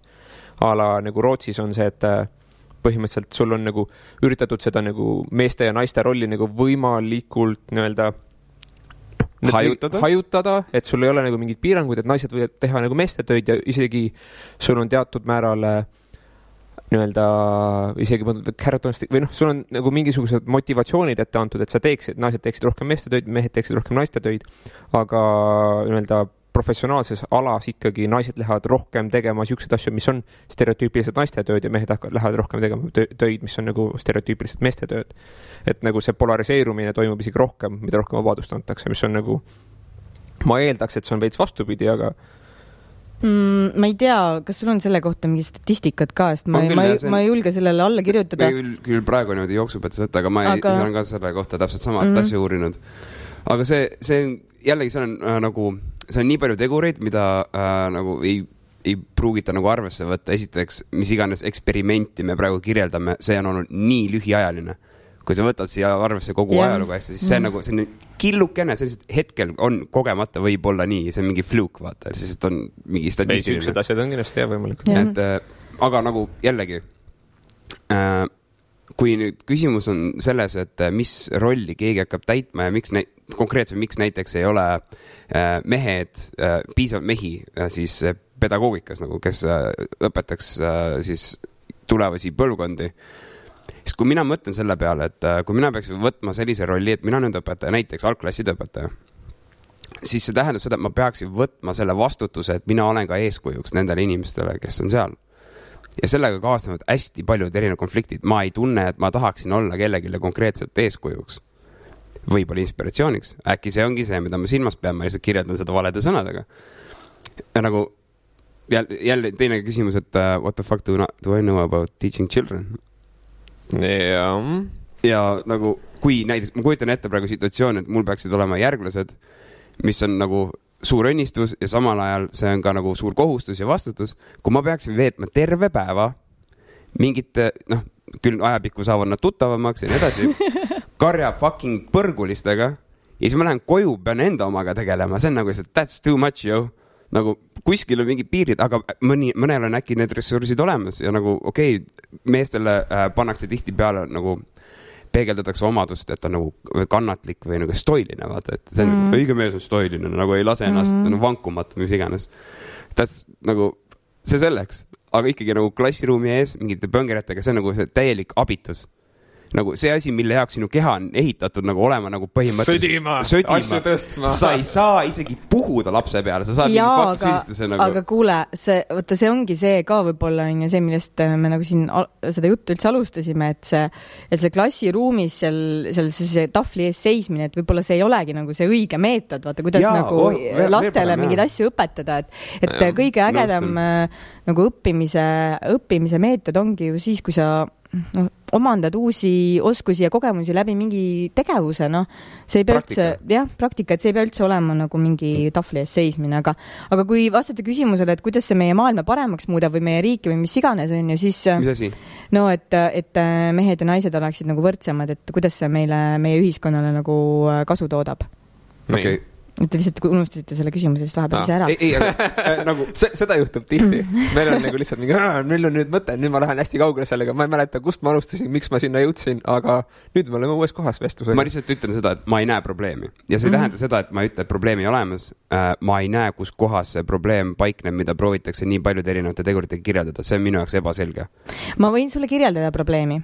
Näiteks äh, sama, mille, millest me rääkisime oma vestluse alguses, et äh, kuidas poliitikas on äh, tegelikult suur, suurem osa otsustajatest on mehed, et see ei ole ainult poliitikas, see on üldse erinevatel sellistel öö, otsustust, otsuseid nõudvatel kohtadel on meil just tihtipeale mehed. Ja sellepärast on ka meie otsused ja kogu meie riigi poliitika on tasakaalust väljas ja ta on ühe, üheülbaline ja ja kui me tahame, et meie ühiskond oleks et meie riigil ja meie ühiskonnal läheks hästi, siis seal eesotsas peaksid olema ka nagu peaks olema ka läbilõige ühiskonnast, mitte mingid äh, ma ei tea, keskealised mehed, kes äh, mõtlevad kõik enam-vähem ühtemoodi ja neid nagu väga paljud asjad lihtsalt ei koti noh. aga miks ei ole, minu küsimus on see. No mul on aga- tunne, et see on nagu välja teenitud positsioon, kus kohas nad aset-, asetsevad ja kui oleks naine, kes teeks äh, samu asju, ta pääseks sinna rolli. kas sa tahad nüüd väita, et naised ei ole Riigikokku pääsemist välja teeninud, Lennart? jaa, nagu mitte, et äh, ma ütleks, et naised on üksinda selles nähtuses süüdi või mida ma proovin kirjeldada, on see, et, et ol, eksisteerida hetkel selles süsteemis, selles positsioonis, sa pead tegema teatud lükke, oled valmis minema nii kaugele selle asjaga. ma ei ütle, et see on õige, ma lihtsalt ütlen, et see roll vajab neid omadusi ja kui sul on need omadused olemas, sa pääsed sinna. kui Et- sina oled kõige parem kandidaat, siis sina oled seal rollis. äh, jah, ja, ja tegelikult äh, naiste äh, siis äh, oskused ja, ja omadused ei ole mitte kuidagi kehvemad kui meeste omad, lihtsalt me kultiveerimegi juba lapsest saati nagu ühele soole ühtesid äh, nagu eeldusi ja, ja teisele soole teisi Mm. eeldusi ja, ja sealt äh, need, need äh, käärid tulevadki, et äh, väga keeruline on tegelikult siiamaani saada äh, ka erakonda selliseid aktiivseid naisi, kes tahaksid olla nagu eesliinil ja, ja kes on julged ja, ja julgevad välja öelda oma arvamust, sest et seda sellist eelarvamust naiste suhtes on ikkagi väga palju, et äh, ma ise olen sellega peaaegu iga päev silmitsi, et, et see noh, on tavaline kahjuks veel. mul on hea meel teatada, et ma nagu, mul kindlasti mingid momendid, kus ma isegi ei pane tähele siis ma mõtlen, et no, nagu, et äh, mis iganes situatsioon äh, oleks õige naisele või oleks õige mehele või positsioon või mis iganes. no ma tean näiteks ühte positsiooni, mis on õige mehele, kindlasti ei ole õige naisele, mingi turvamees kuskil. Nagu sa pead val-, nagu füüsiliselt nagu suutma nagu mingile venelale kolakat anda. ma ei tea, ma olen näinud nii palju naisturvamehi, et või turvanaisi. no mul, mul, ma saan aru, kus on poes, vaata ja sul on nagu, sul on üks nagu turvaline seal, et ta saab, tema oskab nagu võib-olla olukorda maha rahustada. aga kui päriselt läheb catch'iks, siis ma küll on mingi, see naine ei suudaks küll mind kinni hoida või midagi teha. no ma ei tea, tee proovi. peaks lihtsalt mine Laura Mallenega koos. kas, kas sa just tahtsid, et ma läheks mingi naisele kallale, õhutad ikka ei no vägivalda meil, siin. ei no mine, ma ei tea, Live a little. Pane Try., pane üks äh, krõpsupakk omale põue Taskusse., vaata, mis sinust saab. mul on lihtsalt piinlik. ma arvan, pigem see on. ei no lihtsalt ajakirjandusliku. eksperimendi mõttes, ma ei tea. ma kirjutan kuskile. Jaa, nagu lihtsalt- või, või sa võid ju lihtsalt äh, võtta ühendust äh, mõne naisega, kes, kelle erialaks ongi see ja las ta siis Ma paneb, paneb su matile maha. hmm. Hmm. ma olen, kunagi ma käisin kick-poksis ja siis oli see, et äh, meil olid ka naised seal ja siis me pidime nendega sparrima ja kui sa naisega sparrisid, siis sa alati hoidsid ennast kõvasti rohkem tagasi.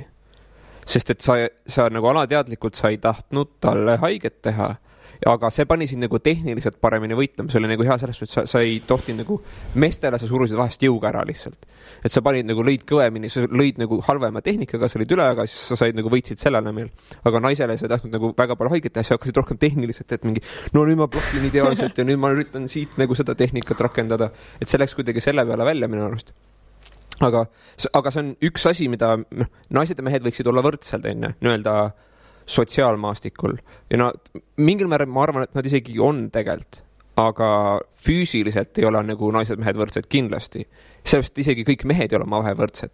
nagu no jaa, aga siis meil ei olegi mõtet üldse sellest rääkida, et füüsiliselt, füüsilisest äh, võrdsusest, et, et kindlasti on neid naisi, kes on äh, füüsiliselt palju arenenumad kui mehed, aga aga see ei ole üldse selle, selle jutu point, aga selle, selle jutu point ongi see, et, et äh, meil peaks olema tasakaal. Jah, vot ja, ja kui sa, kui te räägite sellest, et, et peab olema jõud ja, issand, mul läheb jälle nina kinni, peab olema jõud ja nii edasi, et aga see on siis, muidugi meeste mõtlemine, jaa, peaks suutma asju siis tõsta,. siis täpselt see, mis sa praegu kirjeldasid, et, et äh, naised ongi metoodilisemad, nad lähenevad asjadele teisiti, nad on, nad pigem pooldavad läbirääkimisi kui lihtsalt tühjalt nagu molli andmist ja nad tahavad nagu jõuda lahendusteni. et äh, ma ei tea, noh, see ongi see, et äh, me oleme kõik erinevad ja me täiendame ja rikastame üksteist ja, ja sellepärast se- sealt tulebki nagu see rahu ja tasakaal ja kõik see. no kõige selle juures peab meeles pidama, et nagu ma ei tea, mida teie arvate, aga me oleme ikkagi loomad, me oleme absoluutselt, me oleme loomad ikkagi. jep, jep. et ükskõik kui palju me endast arvame, nagu asi taandub selleni. ei, aga me olemegi, me oleme, me oleme täiesti üks, üks loomaliikidest jah, imetajad. jah, ja meil on äh, hästi komplekssed sotsiaalstruktuurid, mis ja tehno-, nii-öelda tehnikad, mille läbi me oleme õppinud sooritama teatud keerulisi nagu ülesandeid, aga see on nagu that's really about it. nagu other than that, me oleme põhimõtteliselt sipelgad kuskil sipelga künkas. ma eile just äh, mõtlesin selle peale, et kui ma tellisin äh, Boltist äh,, tellisin äh, toitu ja ma lihtsalt vajutasin nupu peale ja mõtlesin selle peale appikene, et äh, see on nii lihtsaks tehtud, ma ei pea mitte midagi tegema, ma lihtsalt olen voodis ja mulle tuuakse toit nagu koju lihtsalt ja ma lihtsalt yeah. söön selle ära ja ma ei pea minema põllule, ma ei pea seal rügama räigelt, ma ei pea minema jahile või midagi iganes, aga see on illusioon ju tegelikult. sa Ei, oled kõik need asjad beforehand ära teinud et investeerida sellesse hetke, et see oleks sul võimalik. nagu selles keskkonnas eksisteerimine. sina ja generatsioonid enne sind Jaa, on kõik jaa. selle ära teinud, mis on tegelikult eriti ulme. ja et ma lihtsalt tahtsingi selle näitega nagu tu tuua seda välja, et et, et minu arust meie need suhted ja need muutuvad aina nagu pinnapealsemaks. jah, ja, ja kuigi sa ütlesid, et keerulised, siis, siis pigem ma arvan, et need lähevad üheülbalisemaks ja sellisteks. aga et see ongi just see, tegelikult see, see tegelikult kirjeldab samat, samat asja, kuigi sõna tundub selline vastupidine, sest äh, äh, kui meie äh, sotsiaalne keskkond muutub väga keeruliseks, siis äh, juhtub see, et meil on väga keeruline omavahel kommunikeeruda ja sellega tekib mingisugune taandumine selles võimekuses. Keskkond muutub aina keerulisemaks, siis äh, kuidagi juhtub see, mida sa kirjeldasid, selle asemel, et reaalselt keskenduda sellele, mis võiks olla õige või vale, siis mingi pohhui, ma laenan selle väärtuse sealt, see tundub, et on õige, sest see inimene, kes on praegu, Kardashian on praegu valguses, tema otsustab nii, ilmselt see on õige, sest väga paljud inimesed jälgivad teda. ja me peaks ka nüüd endale suured persed tegema. peaks, implantaadid. jaa um,.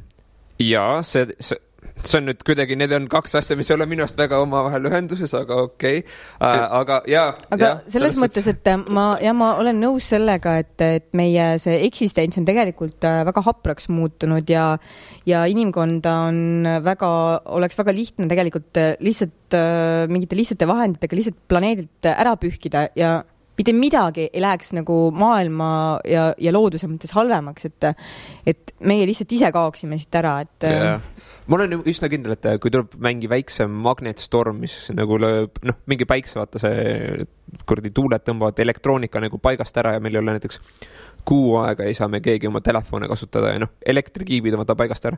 ühiskond taanduks väga kiiresti mingi kärbeste jumala asjale ära mm, Mhm. -hmm. sest et äh, sa ei saaks enam poodi minna, nagu kõik see logistikasüsteemid jookseksid nagu maha ja sul ei oleks enam toitu, siis inimesed nagu läheksid mingi keppidega mingi linna ja hakkaksid omavahel sõdima, üksteist sööma ja koliksid lõpp- mingi hetk koopasse, sest et mingisugused loomad on hakanud meid taga ajama, aru saanud, et siin inimesed ei ole väga konkureerimisvõimelised enam, et see soovitan lugeda niisugust raamatut nagu Sarasvati liiv, see on niisugune kaasaegne äh, siis ökoloogiline romaan ja seal, seal kirjeldatakse meie praegust situatsiooni ja kuidas siis äh, siin mõne, mõne aasta pärast hakkab olema, et see on päris lahe.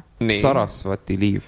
Mis mis see nagu äh, premise on, ära väga spoil'i, aga räägi, mis see nagu premise on. no ma praegu ju rääkisin tegelikult, et ökoloogiline siis, ta, aga ta on romaan, et siis see on Jaa, nagu fiktiivne nagu lugu, okei. Mhm. okei, siis on romaani vormis on mingisugune düstoopiline tulevik pandud, niisugune Mm, mõttemäng nagu ma käima ei. tea, kas see on düstoopiline, aga selle, selle otsustage siis ise, kui te olete selle okei, jah, Okei. fair enough. uh,. lihtsalt nagu see on nüüd, me läheme nagu fantaasiamaailma kätte ära, aga kas sa oled kunagi mõelnud, mis juhtub, kui ühiskond jätkub selles suunas, kus me praegu lähme? a la, et uh, mingi, mingil määral inimesed on muutunud nagu loodusest võõraks ja me tahame nagu kontrollida kogu oma keskkonda ja mingi hetk võib-olla me saavutamegi sada protsenti kontrolli kogu maakera keskkonna üle, et me ei vaja enam puid, me ehitame mingi masina, mis toodab nagu hapnikku, hoiab seda nagu tasakaalu, et nagu mis, see kõlab nagu väga ulmelisena, aga? Nagu ma, raamat ma, ma ei Solaris? tea seda raamatut, okei, aga kui me saavutame sada protsenti kontrolli, et, et kui nagu, kui halb see tegelikult evolutsioonile on kui ei ole enam nagu random factor'it vaata ühiskonnas, et nagu evolutsiooni areng toimub siis, kui mingi uus asi tuleb, mille vastu sa pead võitlema, tihtipeale see tuleb kuidagi nagu loodusest on toodetud see nii-öelda kuidagi või siis Mhm. inimesed toodavad selle ise üksteise jaoks. aga kui sada protsenti kontroll on, siis areng peatub täiesti ju. Et ma loomulikult, ma olen selle peale mõelnud, mis saab siis, kui me niimoodi edasi jätkame. see on ka üks minu aktiivsuse põhjustest, et ma kardan seda, mis saab, aga aga ma arvan, et see ei ole, me ei jõua selles, sellisesse olukorda, millest sina praegu, mida sa kirjeldasid, et kas sa oled, me tapame ennast ennem, ennem ära või? eh, no kui me vaatame, mis meie planeediga praegu toimub, siis jah, Hmm.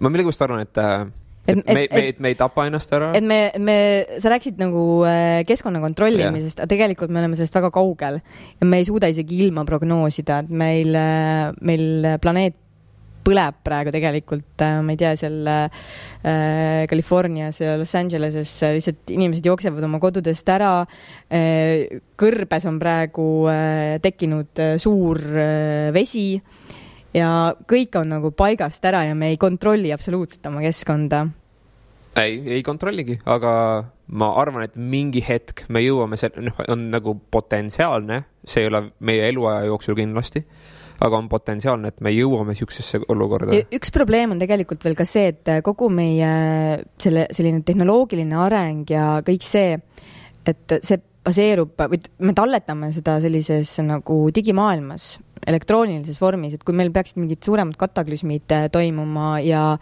ja kogu see info tegelikult hävib, siis, siis meil ei olegi enam seda teadmist. jah, tead, kuidas seda lahendada saab või?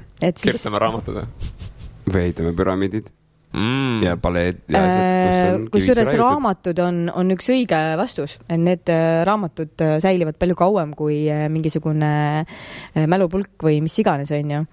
et, et jah, oled õigel füüsilised teel. eksemplarid ikkagi, ühesõnaga, et sama fotode ja kõige selle nagu teadmusega, mis meil on, et kui meil kõik nagu lihtsalt peaks ühel päeval kuhugi ära uhatama, siis, siis meil on, meil ongi nagu niisugune suur kultuurikatkestus ja me põhimõtteliselt alustame nullist ehk siis kultuuri salvestamiseks peaks meil rohkem asju olema või? that's äh. ei, irooniline onju. irooniline. aga kui me tahame, et see säiliks, siis mingi tasakaal peab olema. see, mida sa enne kirjeldasid, et äh, sa kujutad ette, kuskil tulevikus võib olla potentsiaalselt selline planeet Maa, mida siis inimesed sajaprotsendiliselt kontrollivad. nii et Ma- kõik on tehniline. ma ei, punkt üks, ma ei arva, et see on võimalik äh,. puhtalt nagu lihtsalt füüsiliselt ei ole võimalik. punkt kaks, see on ka igav teooria. ja punkt kolm, see, see ei saa olla eesmärk äh,. enamus asju või nagu enamus elukogemusi või nagu selliseid protsesse, mis puudutab inimeste arengut ja kulgu, millega mina olen kokku puutunud, on baseeritud hoopis vastupidisel. ei ole nagu, me kontrollime oma keskkonda mingi teatud punktini, nii palju, et meil oleks seal mugav eksisteerida meie füüsilises piirangus, mis on sisuliselt karvade tahvid, vaata. kui me tahame elada Eestis, loomulikult me peame oma, omale peavarju ehitama, me peame omama riideid, mis meid katavad, et me ei peaks kokku puutuma selle külmaga või mis iganes, eks ole. aga nagu alati on arvesse võetud seda, et ühe, mingi punkt tuleb, kus sa lased asjadel lihtsalt minna. et see on see asi, mis on kõige olulisem, sa leiad üles selle koha, kus sa ei lähe asja üle reguleerima, sa ei, sa pigem kohaned sellega, mis sul ees on. jaa, aga see on, kujuta ette, et sul nüüd keegi tuleb, jaa, ma tulen, ma pakun sulle ideaalset elu, kus sa ei pea mitte millegipärast probleem, nagu põdema ja siis on mingi davai ja siis sa lased sellel nagu oma vabadusel minna. Nagu... aga seda kinda nagu müüakse, aga nagu mina ei ole seda kunagi näinud nagu eesmärgina ja ma ei soovita ka selles suunas minna, see on nagu kuradi süsti heroiini raisk hommikust õhtuni ja ole pilves ja sa, sa põhimõtteliselt veedad aega dimensioonis, kus kõik on vist okei okay,, sest see on väga levinud nähtus. see on nüüd väga nagu See on Matrix. pingutatud See nagu on juba Matrix. aga, aga noh, ka teadlased ju tegelikult äh, räägivad sellest kogu aeg, et äh, et ainus võimalus, kuidas nagu ellu jääda, on, ongi tegelikult olla nagu paindlik ja kohanemisvõimeline. jah, et, et see on, see on see tee jah, aga kuidas nagu jõuda selleni, et äh, No- praegu, praegu kapitalism nagu teeb kõik selleks meiega, et, et, et me oleksime sõltuvad ja et me oleksime, et me ei saaks ise hakkama ilma, ilma kütte ja ma ei tea, kas nüüd si-, aga see ajaloost üks huvitav näide, et äh, kunagi olid äh, siis armeedes vibumehed, keda värvati siis äh, kohalik, kohalikest küladest ja treeniti nagu põhimõtteliselt terve elu selle jaoks, et vibuga küttida ja siis ole efektiivne lahingus.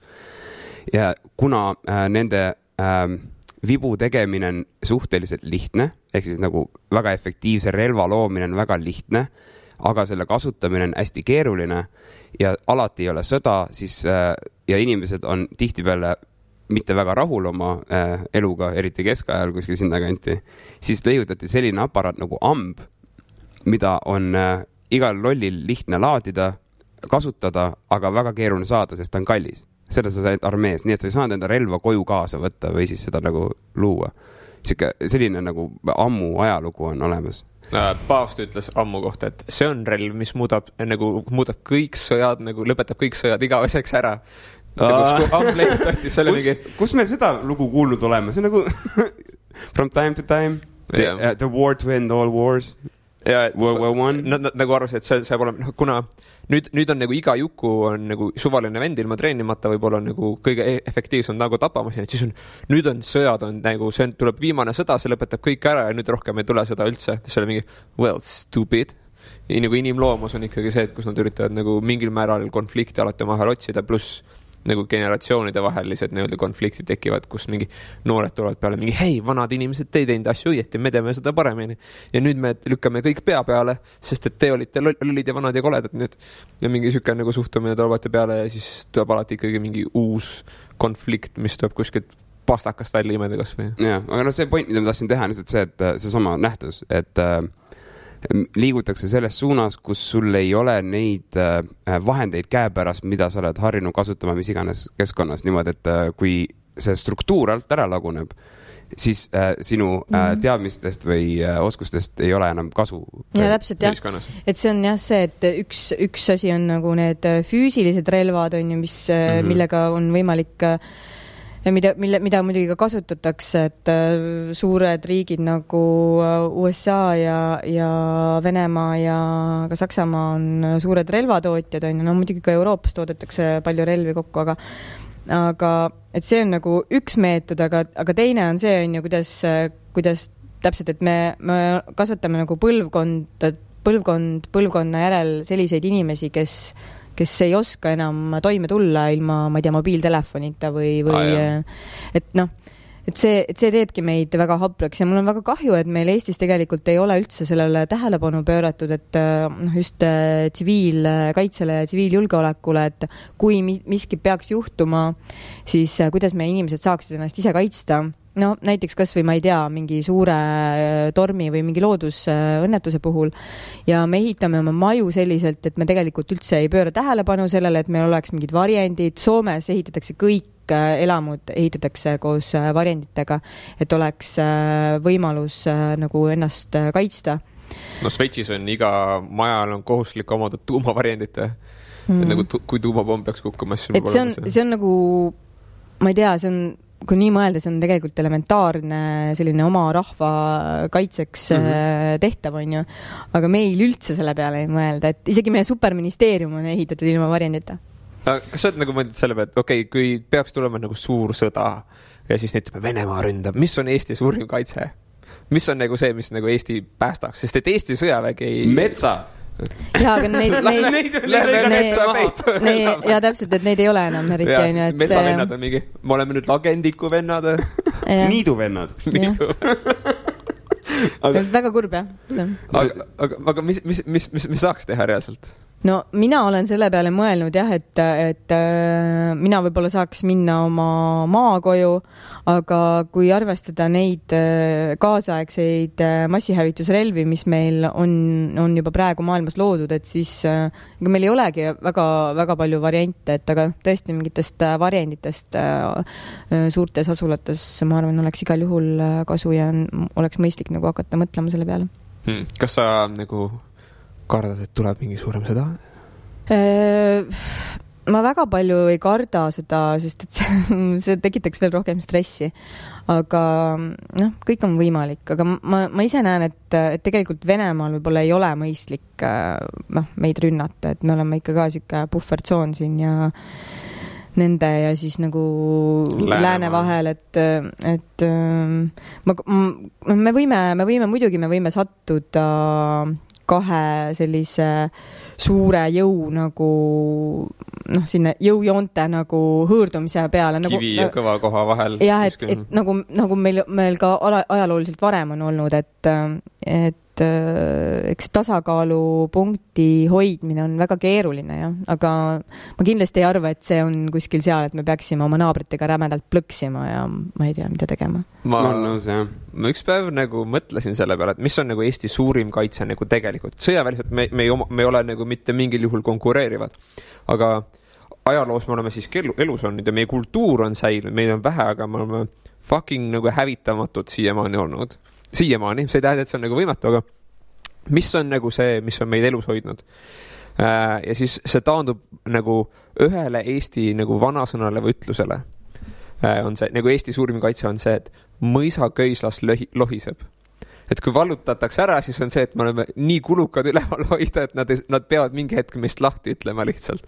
me nagu ja, ja mõisakõislas lõhised, teeme nagu tööd, kulutame lihtsalt mõisaressursid kõik ära ja siis on nagu, et ah, et nad ei taha enam siin olla, sest et see on nagu fucking kulukas nagu üle, ülal hoidnud, neil on omad probleemid ja me lihtsalt elame selle asja üle toorelt.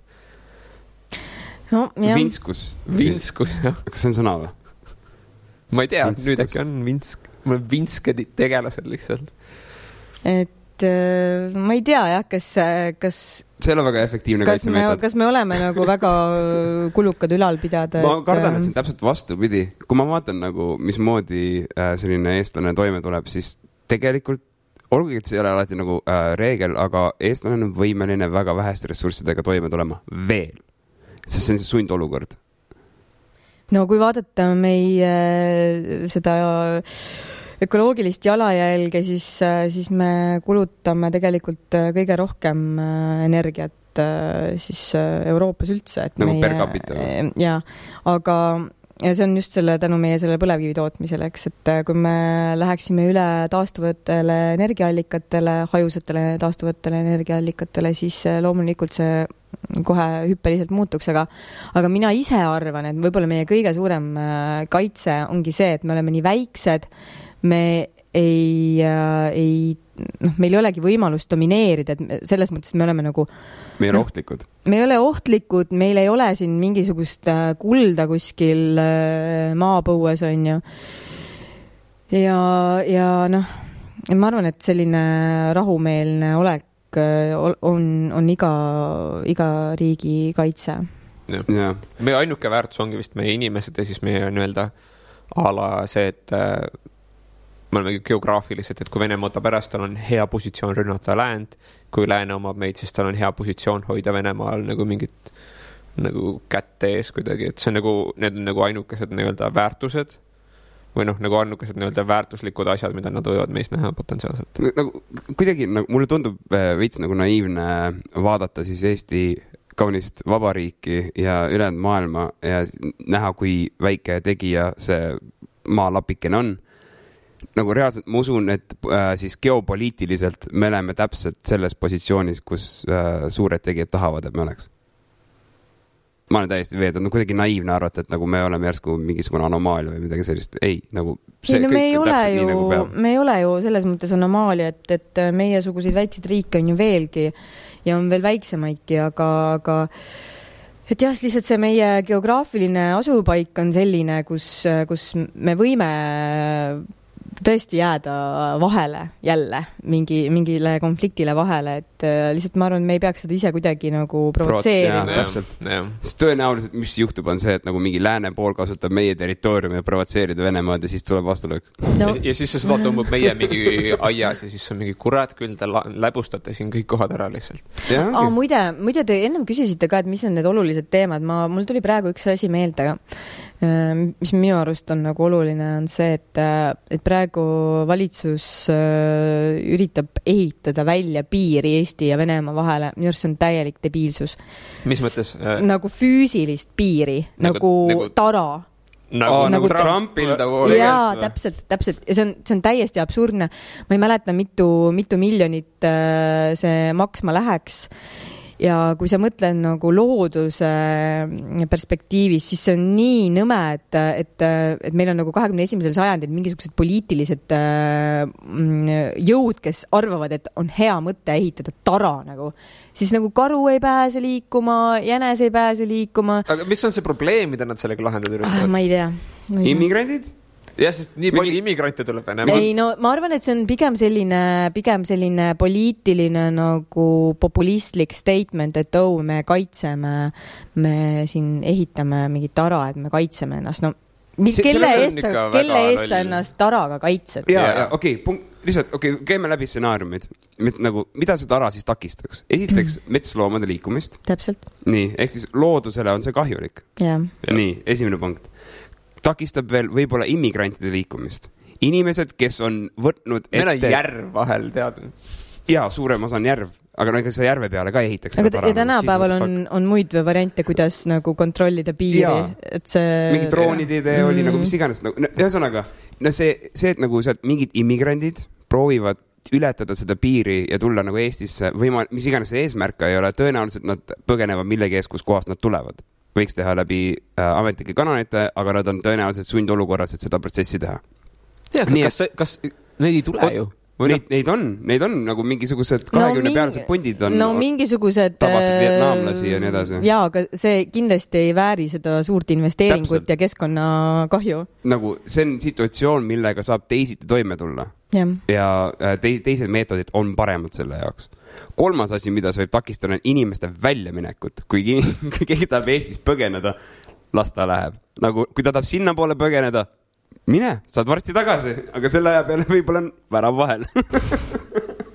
aga ühesõnaga, ma ei, point, täiesti mõttetu asi tundub. jep, täiesti mõttetu, see on raha raiskamine, see on jälle see, ja see võib nagu poliitilise statement'iga jah pro,, provotseerida pigem nagu Venemaad, sest Jah. Venemaa on veits sihuke etteaimatamatu tegelane. no kuule, ma arvan, et naeravad lihtsalt selle peale, kui keegi me mingit tara ehitame, mingi traattara, noh, come It's on. going to be the best wall ever. It's gonna have bits and it's gonna be made of, you know, concrete and fiberglass, it's transparent. concrete. It's gonna be transparent. Aga Oh my god, it's And gonna be covered the with best. solar panels. yeah, it's gonna be covered with solar panels. It's super. ja see on healthy. öko ju. Greenwashing. siis ongi, siis kujuta ette, kui lõpuks tuleb kampaania, et siis me saame need põlevkivi kuradi kaevandused kinni panna, siis paneme sinna müüri peale need so-, so- solar panel'id. ja siis nad panevad nagu lihtsalt, need ei ole ära ühendatud või midagi, sihuke buta, butafooriline mingi üritus. huvitav, kas seda on? raudselt on kuskil. Ja nüüd äh, astus, Anvelt astus tagasi siseministri kohalt, et äkki nüüd see plaan ka kaob, et ma loodan ise seda.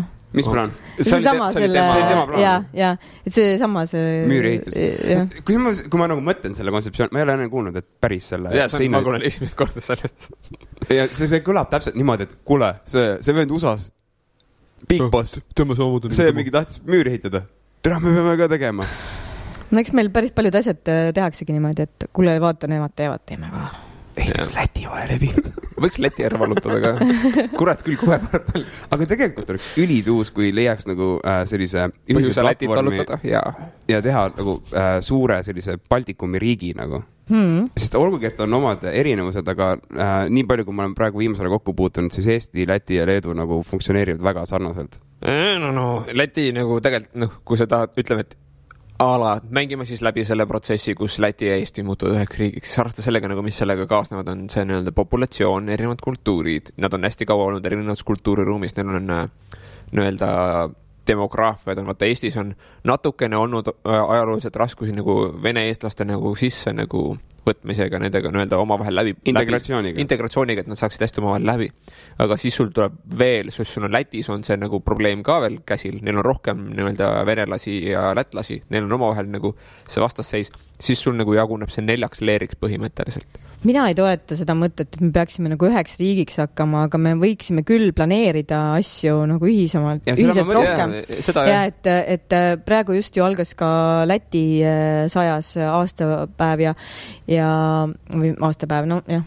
ja siis äh, sellega seoses oli äh, üks, üks äh, suur äh, näitus kuskil avatud ja meil tehti mingit ülekannet sellest ja seal rääkisid Läti kunstnikud rääkisid nagu oma oma sidemest Eestiga ja kõikidest seostest ja sealt nagu tuli küll välja see, et et me noh, me oleme keeleliselt erinevad, aga me oleme tegelikult ka väga sarnased, et meil on ühine ajalugu. no ja üldse on ju, et no eks inimestel on, ongi, erinevatel inimestel ongi väga palju sarnast, aga, aga kuidas nagu just geograafilisest asendist lähtuvalt planeerida mingeid ühiseid asju, et seda võiks küll rohkem teha, et, et selline igaüks oma mätta otsas nagu mingi heegeldab mingit salli, et see võib-olla ei ole ka nagu väga, väga noh, mõistlik Jah, enam tänapäeval. me saaksime koos see- teha nagu palju suurema salli. jep, jah, Balti sall. Balti salli, ümber Balti paneme selle. aga ja see, mida ma silmas pean nüüd äh, lihtsalt terminoloogia on see, mis on väga oluline selles kontekstis. et äh, mina näen seda, et on nagu äh,, ma kirjeldan, kasutan sõna selle, selle, selle nähtuse kirjeldamiseks sõna Maarjamaa, mis on siis see keskkond, kus me eksisteerime, siin on väga palju erinevaid rahvuseid, tõekspidamised, asju. see lihtsalt on mingisugune üksus, mis on otsustanud, et ta funktsioneerib niimoodi ja kõigile kehtivad samad reeglid ja kui seesama asi kanda üle nagu äh, lihtsalt näiteks nende kolme või kahe riigi peale äh,. et ütleme niimoodi, et meie fundamentaalsed väärtused on samad, teeme ühiseid plaane, aga nagunii on regioonid, mis käituvad eraldi nagu fucking, meil on ju ka setukad ja meil on nagu mingi mulgid. saarlased. saarlased. kuradi saar-. kuradi hiidlased et Sa, saarlased, kes vihkavad hiidlasi, sest et nende saar on väiksem.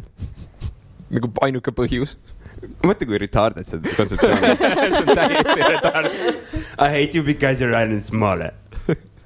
ja me oleme paremad, sest et meie saar on suurem. ja, ja siis nende majand on hästi madalad, sest nad söövad ainult lesta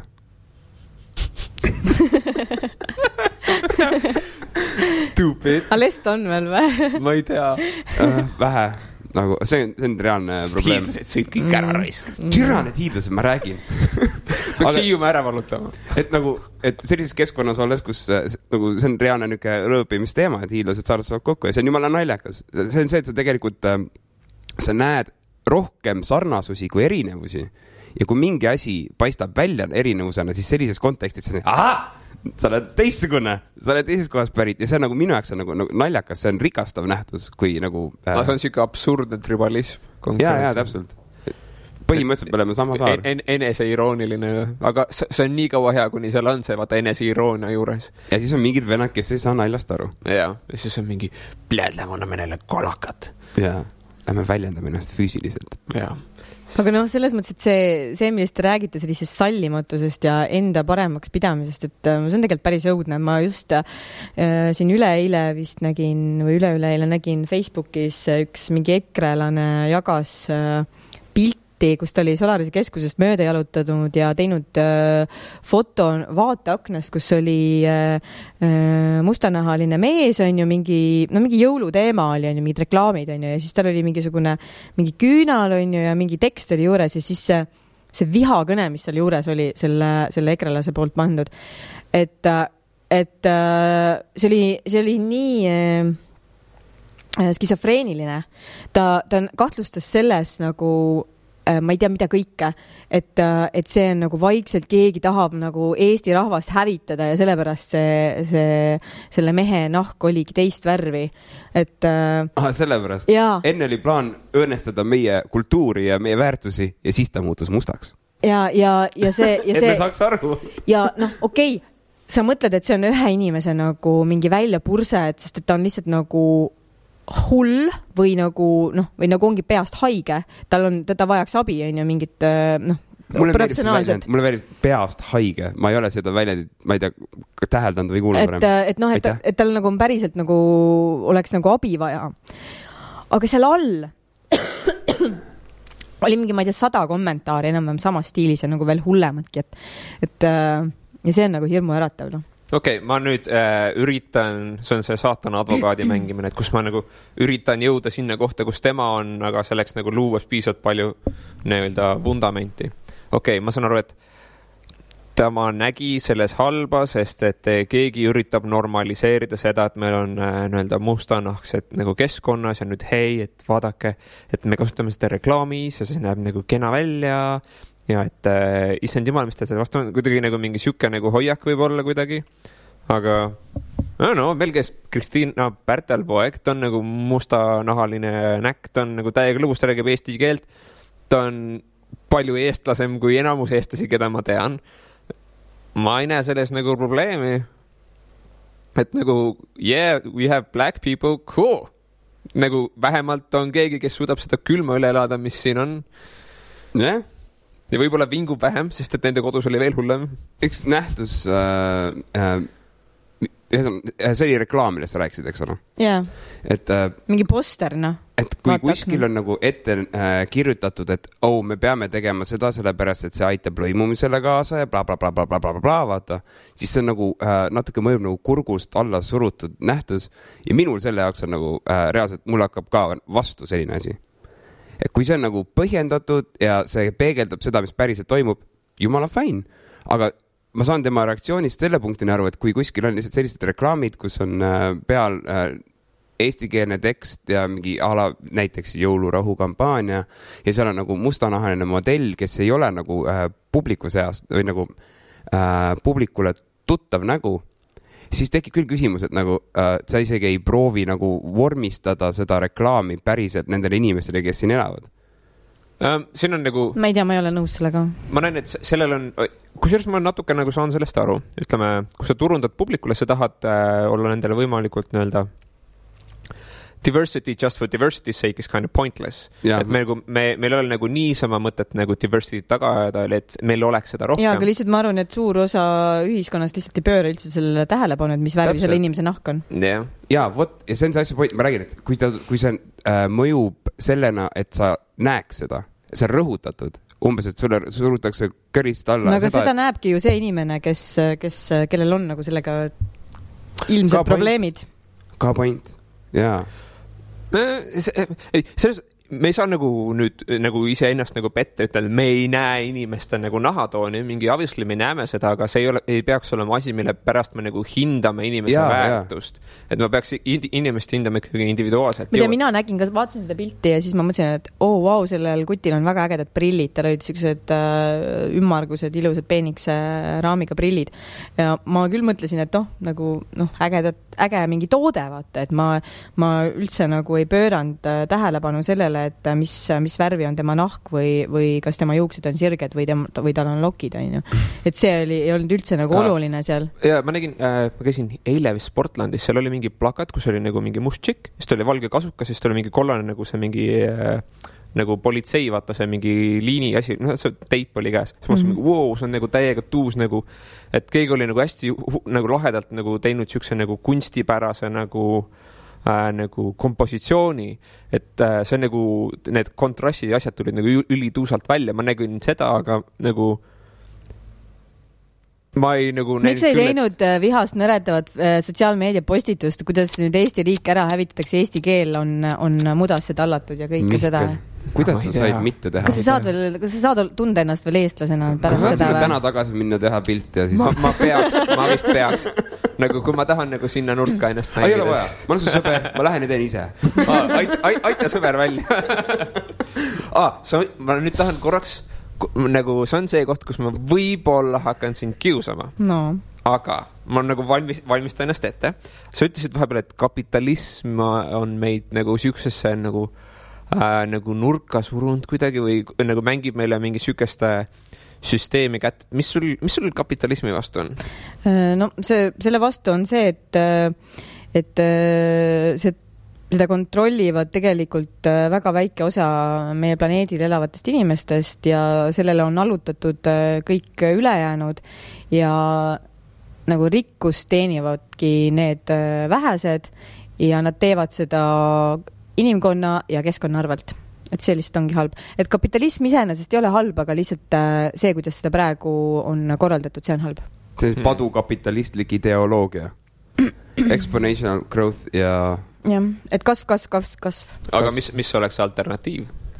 alternatiiv äh, oleks äh, see, kui me, kui meie majandus ei, ei oleks nagu äh, suunatud ainult äh, lõpmatusele, lõpmatule kasvule, sest et see on niikuinii võimatu, aga lihtsalt äh, väga paljud ei taha seda endale tunnistada ja et me, kogu meie tootmine ja meie olemine oleks äh, jätkusuutlik ja me suuresti, see tähendab ka seda, et me kasutaksime taastuvenergiat.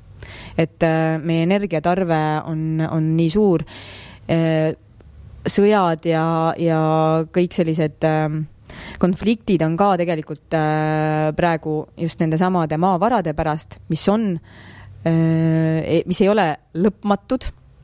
Jah, ja, ja kui me elimineeriksime selle vajaduse nende ressursside järgi, siis meil ei oleks väga palju vaja enam kakelda.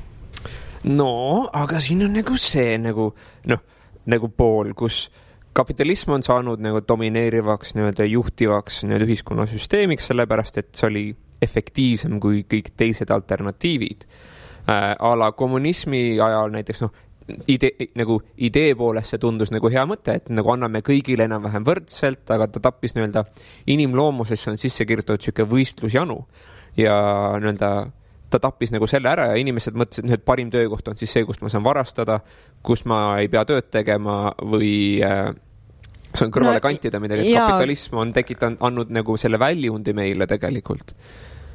ja sõdu on, kui sa hakkad mõtlema, siis sõdu on vähemaks, nagu sõdu on praegu vähem, kui ajaloos kunagi varem on olnud. kuidas?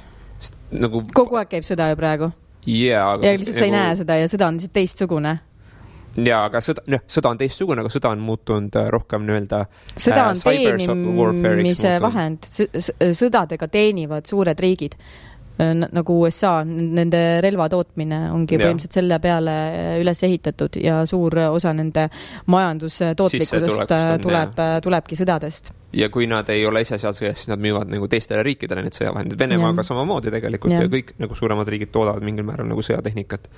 aga nagu populatsiooni protsent, kes on aktiivselt sõjas, on nagu alla läinud tegelikult ju. et nagu varem oli no sul jah, sest meil on nii palju inimesi nüüd, meil, me läheneme juba kaheksale miljardile.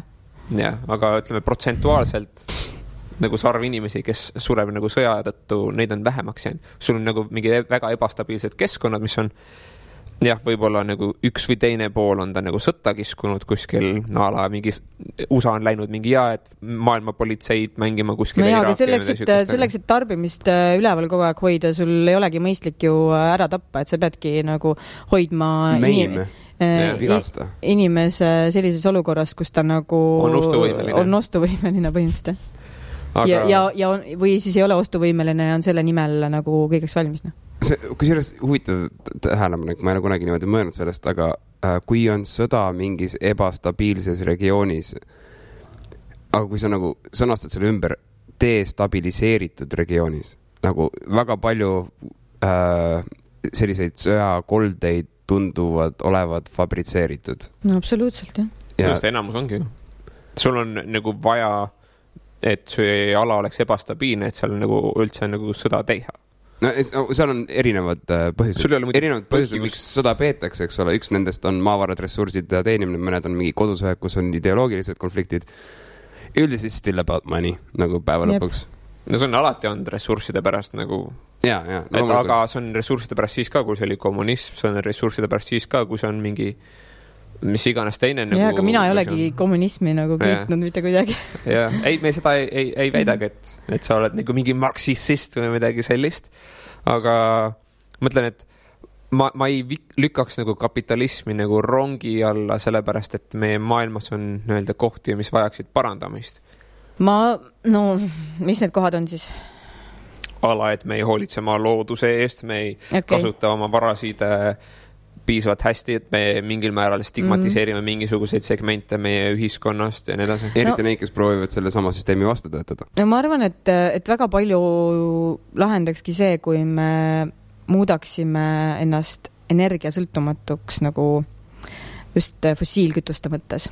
et äh, fossiilkütused on nagu see, see driver, mis äh, paneb praegu veel asjad käima ja, ja kuigi maailmaturu äh, nafta hind on praegu kolinal kukkunud, siis äh, ikkagi see sõltuvus äh, selle järgi on suur ja, ja kui me ei, me ei muuda oma riike energiasõltumatuteks, siis, siis me, me olemegi nagu selles, selles ohus pidevalt, et me, et kui meil üks päev nagu tõmmatakse need, need voolikud kinni ja, ja meil ei tule enam nagu seda peale, siis mis me siis teeme, et me peame olema valmis selleks. jah, aga siis, aga siin on see ka, et kui me lükkame kõik äh, oma tehnoloogiat näiteks taastuvenergia peale, siis äh, sellega juhtub midagi a la, et äh, millegipärast mingi elektroonika lõpetab töötamise, siis meil on ka, et meie riskid on nagu lükatud ühte kohta ja siis, kui meil on olukord, ei, aga tead, selle kohta öeldakse seda, et ära hoia kõiki mune ühes korvis, on ju. Jah. ja, ja sellepärast on ka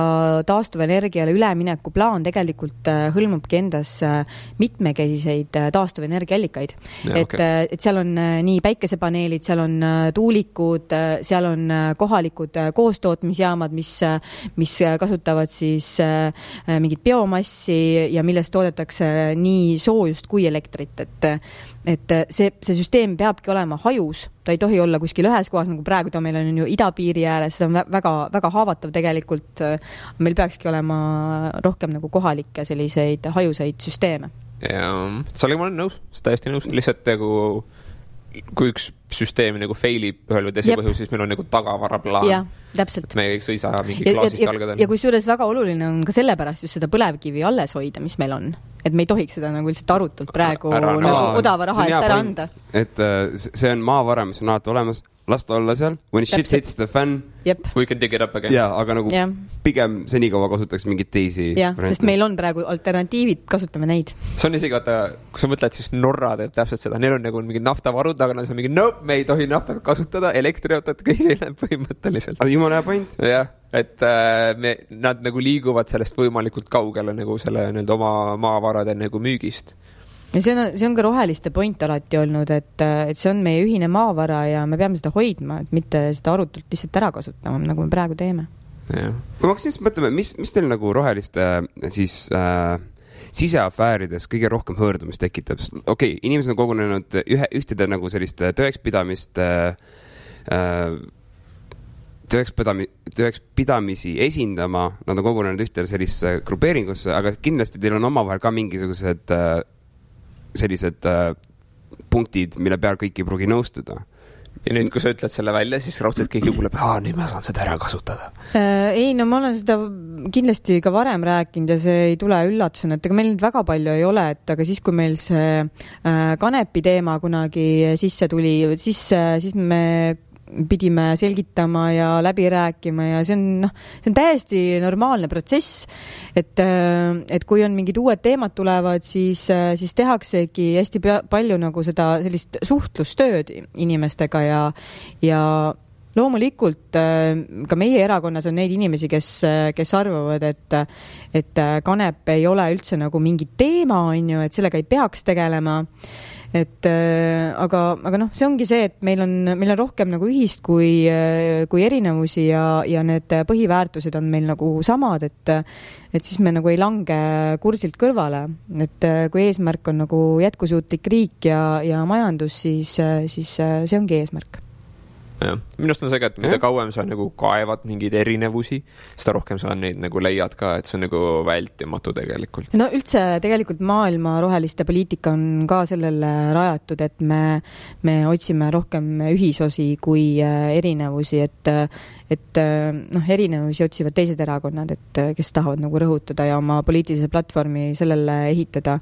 aga me noh, jah, nagu te ennem ka ütlesite, et kõik on nagu peaksid olema tegelikult huvitatud sellest, et, et äh, keskkond säiliks ja, ja me, me ise armastame öelda seda, et, et meie meie esindame ka neid, kes ise ei saa valida ja hääletada ja, ja linnud ja loomad ja põõsad.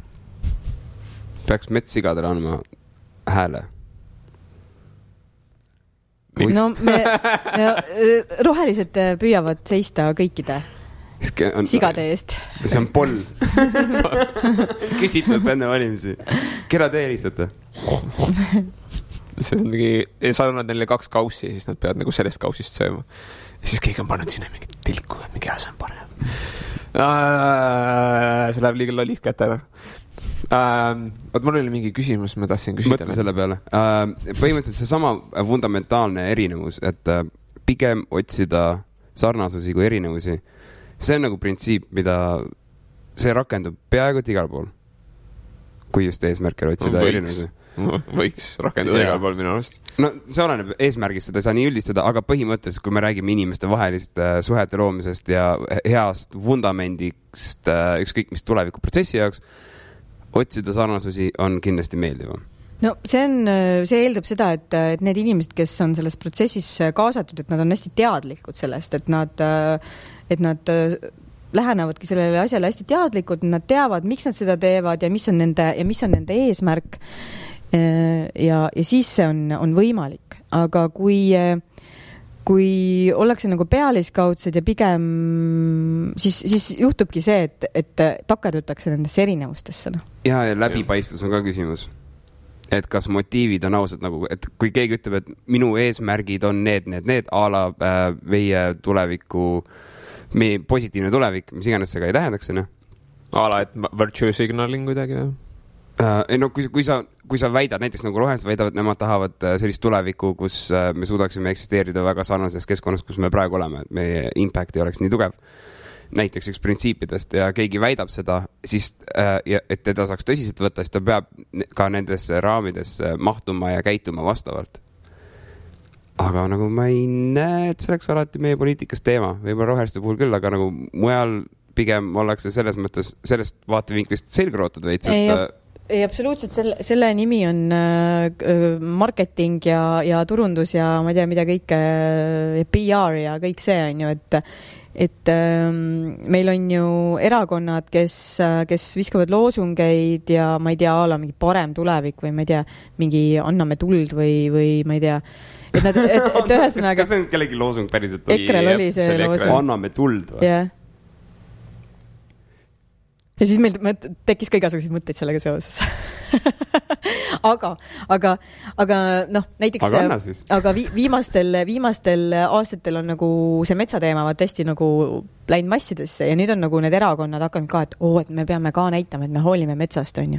ja siis äh, teevad siin mingeid äh, statement'e ja siis aga kui sa lähed nagu vaatad, kuidas nad hääletavad Riigikogus äh, seaduseelnõusid, siis nad teevad risti vastupidi et nad turundavad nagu näitavad välja, et jaa, me tahame looduse eest ja siis nad pärast keeravad ikkagi käru sulle. ja, ja noh, näiteks äh, ka hästi sellised äh, noh, sama see metsateema või seesama Rail Baltic või, või et äh, sa näed, et nagu sellisel avalikul areenil erakonnad nagu vastanduvad üksteisele ideoloogiliselt, onju, aga siis, kui sa vaatad, okei okay,, et kuidas nad siis hääletasid seal Riigikogus, võtad see, see on kõik, see on kõik läbipaistev, sa saad vaadata, kes kuidas hääletas, siis on oi raisk, nad hääletasid ühtemoodi, et tegelikult neil ei ole mingisuguseid maailmavaateid ja mingeid asju, et neil on nagu jah, nagu lihtsalt nagu konkreetsed mingid huvid, vaata. God damn, ass kissers. aga noh, jah, aga see kuidagi nagu, ma ei tea, miks see, tegelikult, mida vittu ma Mm., muidugi ma tean, miks see nii on kujunenud, see uh, mul on uh,, mul tuli see küsimus meelde, ma tahtsin küsida. jumal tänatud. ja sa oled, ma arvan, et ainukene inimene, kes võib-olla oskab selle isegi vastata uh,. Eestis on nagu metsapoliitikaga on veits mingi, tundub, et on veits dodgy uh,. kas see on nagu meile Euroopa Liidust peale nagu surutud mingi asi, et me peame nagu nii suurele protsendile või? ei ole, see on olnud selline pikaajaline protsess Eesti taasiseseisvumise ajast saadik, kus meil on pidevalt siis äh, raiemahtusid suurendatud äh,, erinevaid piiranguid raiele on, on lõdvendatud ja antudki nagu kogu aeg rohkem ja rohkem äh, siis äh, seda ressurssi ära mm, et, nii ettevõtte, nii eraettevõtetele kui ka siis nüüd on meie enda Riigimetsa Majanduskeskus on nagu selle kasumi tootmise surve all, et et see ei ole, see ei tule meile kuskilt, ei ole meile ette kirjutatud, vaid seda on teinud meie enda poliitikud ja, ja seni eh, siis valitsenud valitsused. okei okay., okei. mis see hetkeolukord on? no mis, kui sa anda niisugune lühiülevaade, mis, mis on nagu üldpoliitika siis nagu? No üldpoliitika on praegu see, et äh, nüüd koostatakse uut äh, metsanduse arengukava, aga see protsess on, on äh, läinud jällegi kahjuks sinna, sinna ühte nagu nurka, et pigem sinna tööstuse poole peale ja, ja seal on ikkagi ka väga-väga keeruline olnud esindada siis inimeste huve ja kogukondade huve, noh, võtame lihtsalt a la need inimesed, kes elavad kuskil, on ju, ja nende nende linna ümbritseb mingisugune rohevöönd ja neil on väga keeruline seda kaitsta, seda rohevööndi, et, et no, neil on nagu keeruline hoida oma, oma harjumuspärast keskkonda. kohalikud ei oma nagu omaenda kohaliku ala üle mitte mingit kontrolli siis? ja, ja meil on äh, siis nagu eraomand on põhimõtteliselt äh, sihuke no üsna sihuke puutumatu, samas meil on ikka veel probleem äh, looduskaitseliste aladega, et kui, kui on mingid looduskaitsealad, siis riik ei hüvita, ei kompenseeri omanikele neid piiranguid, mis sinna on, on seatud. et asjad on nagu tasakaalust väljas, et näiteks kui on kui äh, keegi peaks avastama, et tema maade peal on kuskil lendorav, siis seda kardetakse õudselt palju, et siis see tähendab seda, et nad ei saa oma metsa nagu majandada, aga samas riik ei paku mitte mingisuguseid kompensa-, mingit kompensatsiooni vastu, et see on nagu väga halb. Ja, ja sellega on tekitatud selline nagu vastasseis looduskaitse ja, ja, ja, ja maaomanike vahel et see on ka nagu väga halb, aga selline üldine poliitiline suundumus äh, ei näita praegu veel mingisuguseid äh, muudatusmärke, kuna kõik arengukavad ja sellised poliitilised visioonid, mida, mida praegu koostat-, kasutatakse, need ei lähtu nagu kahjuks veel ei kliimapoliitilistest nagu väljakutsetest, mis meil nagu reaalselt praegu on, on laual. et äh, ja selleks ongi väga-väga vaja rohelisi jõude Riigikokku, et seda nagu balansseerida. okei okay., kas see, mis, mis oleks nagu ideaalne nii-öelda olukord või mis oleks ideaalne nagu süsteem või nagu poliitiline lahendus sellise nii-öelda metsa, praeguse metsaraie nagu olukorra lahendamiseks? no üks oluline teema, mi-, mis on äh, nagu, mis käib ka läbi, on, on see, et äh, meil praegu sisuliselt ei ole, ei eksisteeri sellist asja nagu on raierahu, mis tähendab seda, et äh, loomade lindude pesitsemisperioodil ei tohiks nende kodusid lõhkuda. et, et riigimetsas see teatud määral kehtib, aga erametsas seda praktiliselt ei ole ja iga metsaomanik on, tal on õigus lihtsalt nagu teha ükskõik mida, ta ei pea, teda ei pea kottima loodus ja loomad, ta võibki oma lihtsalt selle maa nagu puudest tühjaks teha ja, ja, ja ongi kõik nagu. et, et see on nagu üks väga oluline selline punkt, mis tegelikult äh, peaks saama nagu sisse sinna sellesse metsandusarengukavasse. ja äh, see on nagu tähtis väga paljude asjade pärast, see on tähtis selleks, et me saaksime oma liigirikkust hoida, et meil, et meil mets kui ökosüsteem saaks, oleks nagu elujõuline. Et äh, ja see on muidugi ka sihuke eetika küsimus, et äh, kas me oleme nagu need, kes ütlevad, et äh, teised liigid ei tohi eksisteerida.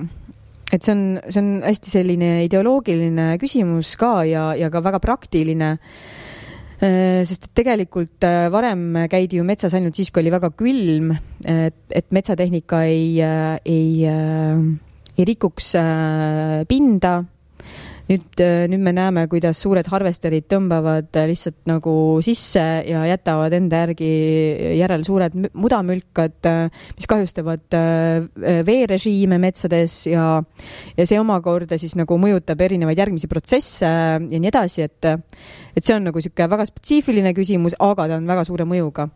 ja, ja noh, jah, kui metsapoliitikast nagu veel rääkida, siis, siis alati äh, kõikide otsuste juures on vaja võtta arvesse mitte ainult seda, kui palju me saame pappi teenida sealt selle metsa mahavõtmise pealt, vaid äh, ka selle, seda peab arvestama, mis väärtust see annab meie kogukondadele mida see annab äh, meie ül- üleüldisele nagu heaolule, meie tervisele, mida kõik need, mida kõik need teised aspektid ka sealjuures nagu tähendavad, sest me praegu ei ole nagu neile mingit väärtust juurde.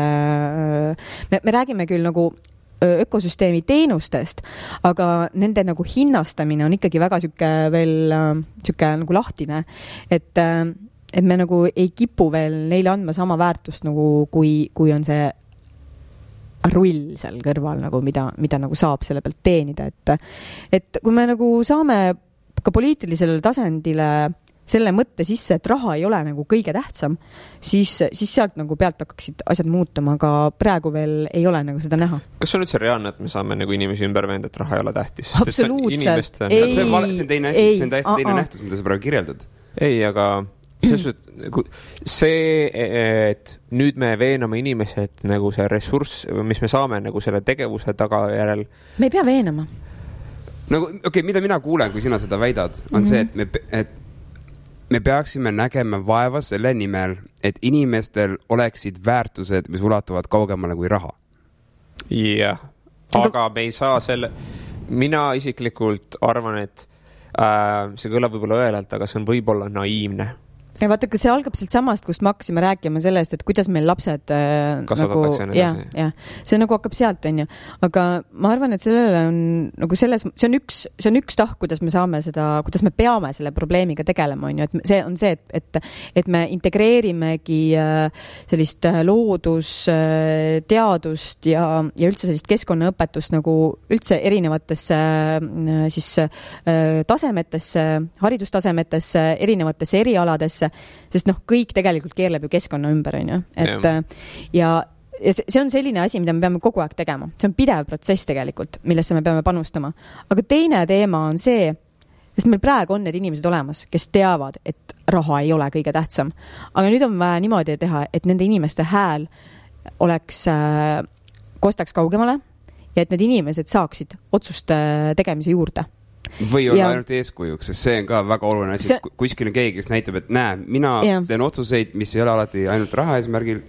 ja aga, aga aga poliitilistes struktuurides ja, ja üleüldse on see, on see tasakaal praegu äh, käest ära, et selliseid inimesi on väga-väga vähe ja, ja ma ei ütle, et meil peavad kõik sellised inimesed olema, aga need, need jõud võiksid olla rohkem tasakaalus, et juba see nagu aitaks meid väga palju edasi. ähm,.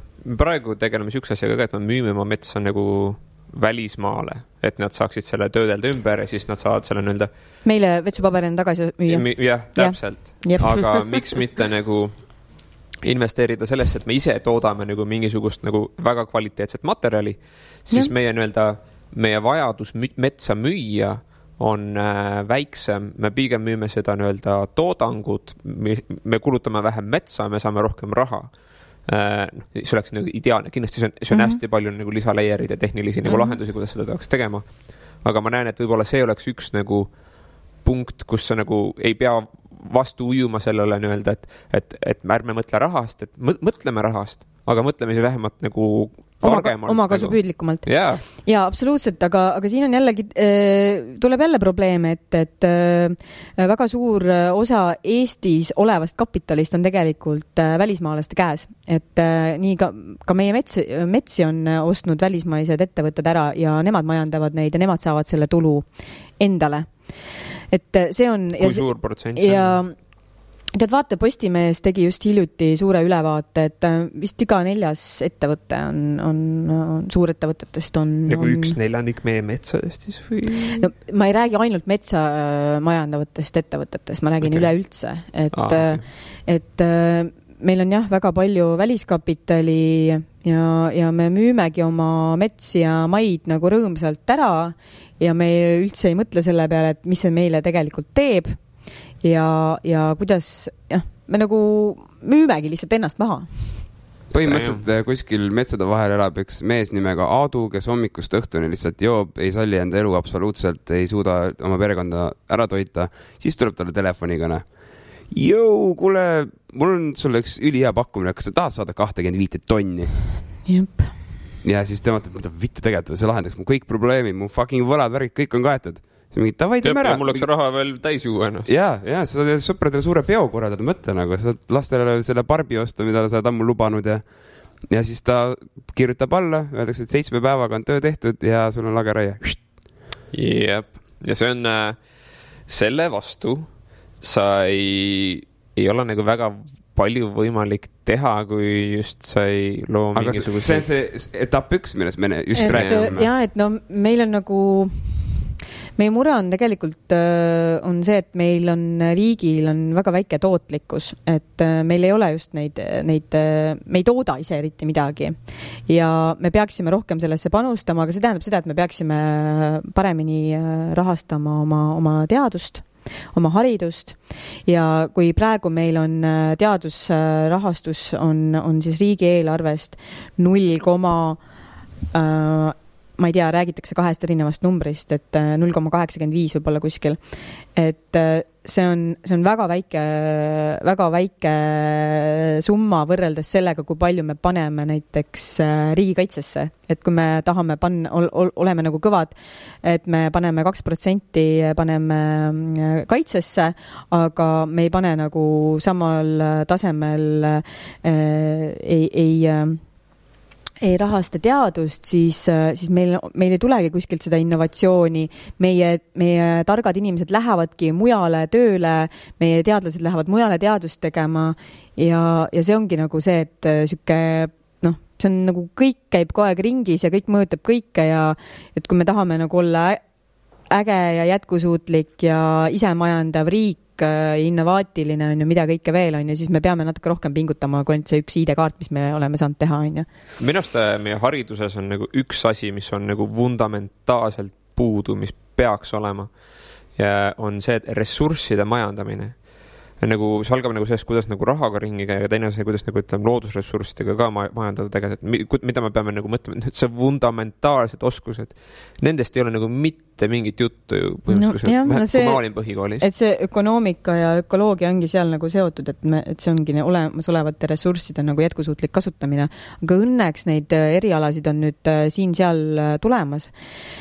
Et aga ta on eriala ju, ta ei ole nagu, ta võiks olema fundamentaalselt. ta peaks olema nagu integreeritud ja, ja absoluutselt. alghariduse, põhiharidusega kaasnev,. no see on seesama asi, millest ma ennem rääkisin, et, et äh, keskkonna selline teadlikkus on ju, kust ta tuleb, on ju, see ongi see, et meie igapäevane kogemus ja, ja keskkonna teema peakski olema nagu horisontaalselt lihtsalt igal pool, et sa nagu saad aru kogu aeg, et oot, et sa oled alati ka keskkonnas, see ja on nagu täpselt, üks jah. asi, millega sa puutud iga päev kogu aeg kokku. absoluutselt, kusjuures nagu, nagu täpselt nagu emakeeletunnid on olnud esimeses klassis kuni põhikooli lõpuni vähemalt, siis nagu see loodusõpetus või see keskkonnaõpetus kui selline peaks olema täpselt samasugune nähtus. tead, mis, tead, mis oli minu arust, miks äh, vähemalt meie klassis me ei pööranud põhikoolis nagu väga palju loodusõpetusele tähelepanu, sest see oli kuidagi nagu, see ei olnud, seda ei nagu tembeldatud oluliseks, õpetaja oli sihuke pool flegma, ta olnud nagu, ta olnud nagu reaalainet, reaalainet nagu öeldi, see on oluline, see on nagu see, mis on päris. Jah. see on matemaatika, see on see, mis annab sulle tuleviku Mhm. tule- ja siis sa mõtled, okei, see on nagu olu, olu, oluline ja siis loodusõpetaja oli sihuke, ja, ja nüüd me õpime nagu, et see on puu, see on põõsas, see on äh, kapsas, see on inimene, vaata inimest mm.. mm. siis ma et oh my god, et no mina näen ka siin probleemi selles, et, et see loodusõpetus et oli nagu just ka nagu eraldi aine, kuigi nagu yeah. kõik on loodus. et äh, me saame ju õpetada nii eesti keelt kui matemaatikat äh, läbi erinevate nagu keskkonnatahkude, et see, see peaks olema integreeritud, et, jah. ja et jah, võib-olla praktilisemalt ka. et nagu lihtsalt kuskil klassiruumis vaadata pildi pealt põõsast mingi oh,, wow, magical drawing of a tree, jesus christ. praegu näiteks Tallinnas äh, juurutamegi seda, et, et lastel oleks võimalik äh, käpp äh, mulda panna ja ise midagi kasvatada, et nagu tuua uuesti inimesed sinna äh, maa juurde tagasi, et nad saaksid aru nagu, mis asi üldse on. see on nagu eriti munda-, jaa, see oli täiesti puudu ja meil ei olnud nagu kordagi midagi siukest, et me saaks nagu midagi praktiliselt loodusõpetuses teha. võib-olla lihtsalt kastanitest tegime mingeid kujukesi põhimõtteliselt. ekskursioone ka ei olnud või? mingid üksikud olid, aga see oli ka umbes mingi nüüd vaatame, siin on äh, kaev, Savanna kaev, vaadake seda. Me enamasti põhi, põhirõhk oli selle, et me sõidame nagu bussis kuskile ja me sööme nagu rämpstoitu. Ja ma mäletan, mul oli ka sihuke aga samas minu äh, kooli ümber oli veel vana õunapuu aed alles, et kunagi ju oli täiesti normaalne Eestis, et, et koolide juures olidki aiad, mida õpilased hooldasid ja mille vilju siis pärast äh, koos äh, nauditi. Meil Jah. lasteaias olid need äh, aiad, kus olid õunapuud, eraldi aiad konkreetselt selle jaoks, et seal õunapuud turnisid seal otsas, et said kõige kõrgema õuna kätte ja mingisugused mängud olid ja meil. vot me tahame praegu seda taastada. Muidugi igal ja- pool ei ole see võimalik, aga ja algklassides meil oli konkreetselt ette nähtud, et sa pead tegema nagu äh,, ma ei mäleta, konkreetne nimetus oli mingid kasulikud tunnid siis äh, koolile, kas see oli, kas tõesti keskkonna kasulikud tunnid või?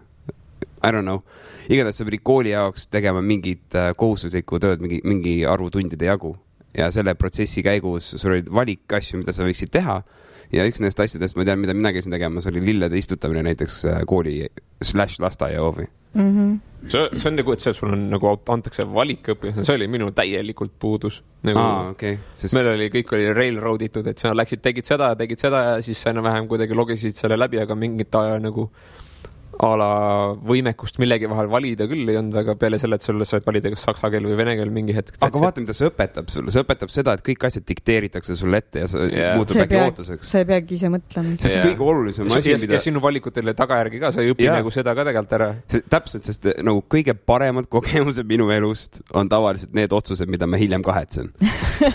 nagu. Ei saaks, see on tõsi tegelikult. ja, nagu olgugi, et nagu mingisugune kogemus, et ma tean, et ma tegin mingi otsuse, mis iganes informatsiooni baasil, mis mul oli. ma tean, et äh, see otsus keset seda protsessi, ma avastan, et see otsus oli väga halb.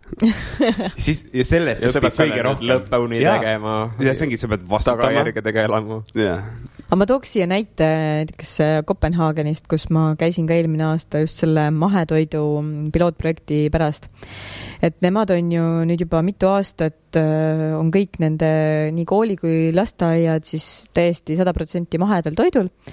ja siis ma tahtsin näha, et noh, et kuidas nad on selle saavutanud ja et äh, nad on seda teinud niimoodi, neil va- varem üldse ei olnud ju seda äh, sellist kommet, et koolis nagu süüa, et nad käisid ju ka nende võilei-, võileiva oota, kus, kus kohas? Kopenhaagenis, aa, okei, nii. See on Taanis Taani., Nii. Ja, korraks. ja, ja siis äh, ja, ja neil on nüüd nii toredasti see sisse viidud, et nad on ehitanud oma koolidesse jällegi köögid ja need köögid on sellised, kus lapsed ise saavad süüa teha ja ja, ja koolis ongi niimoodi, et äh, iga päeva peale on ära jaotatud, et mingi klass, mingi rühm on köögis koos kokaga.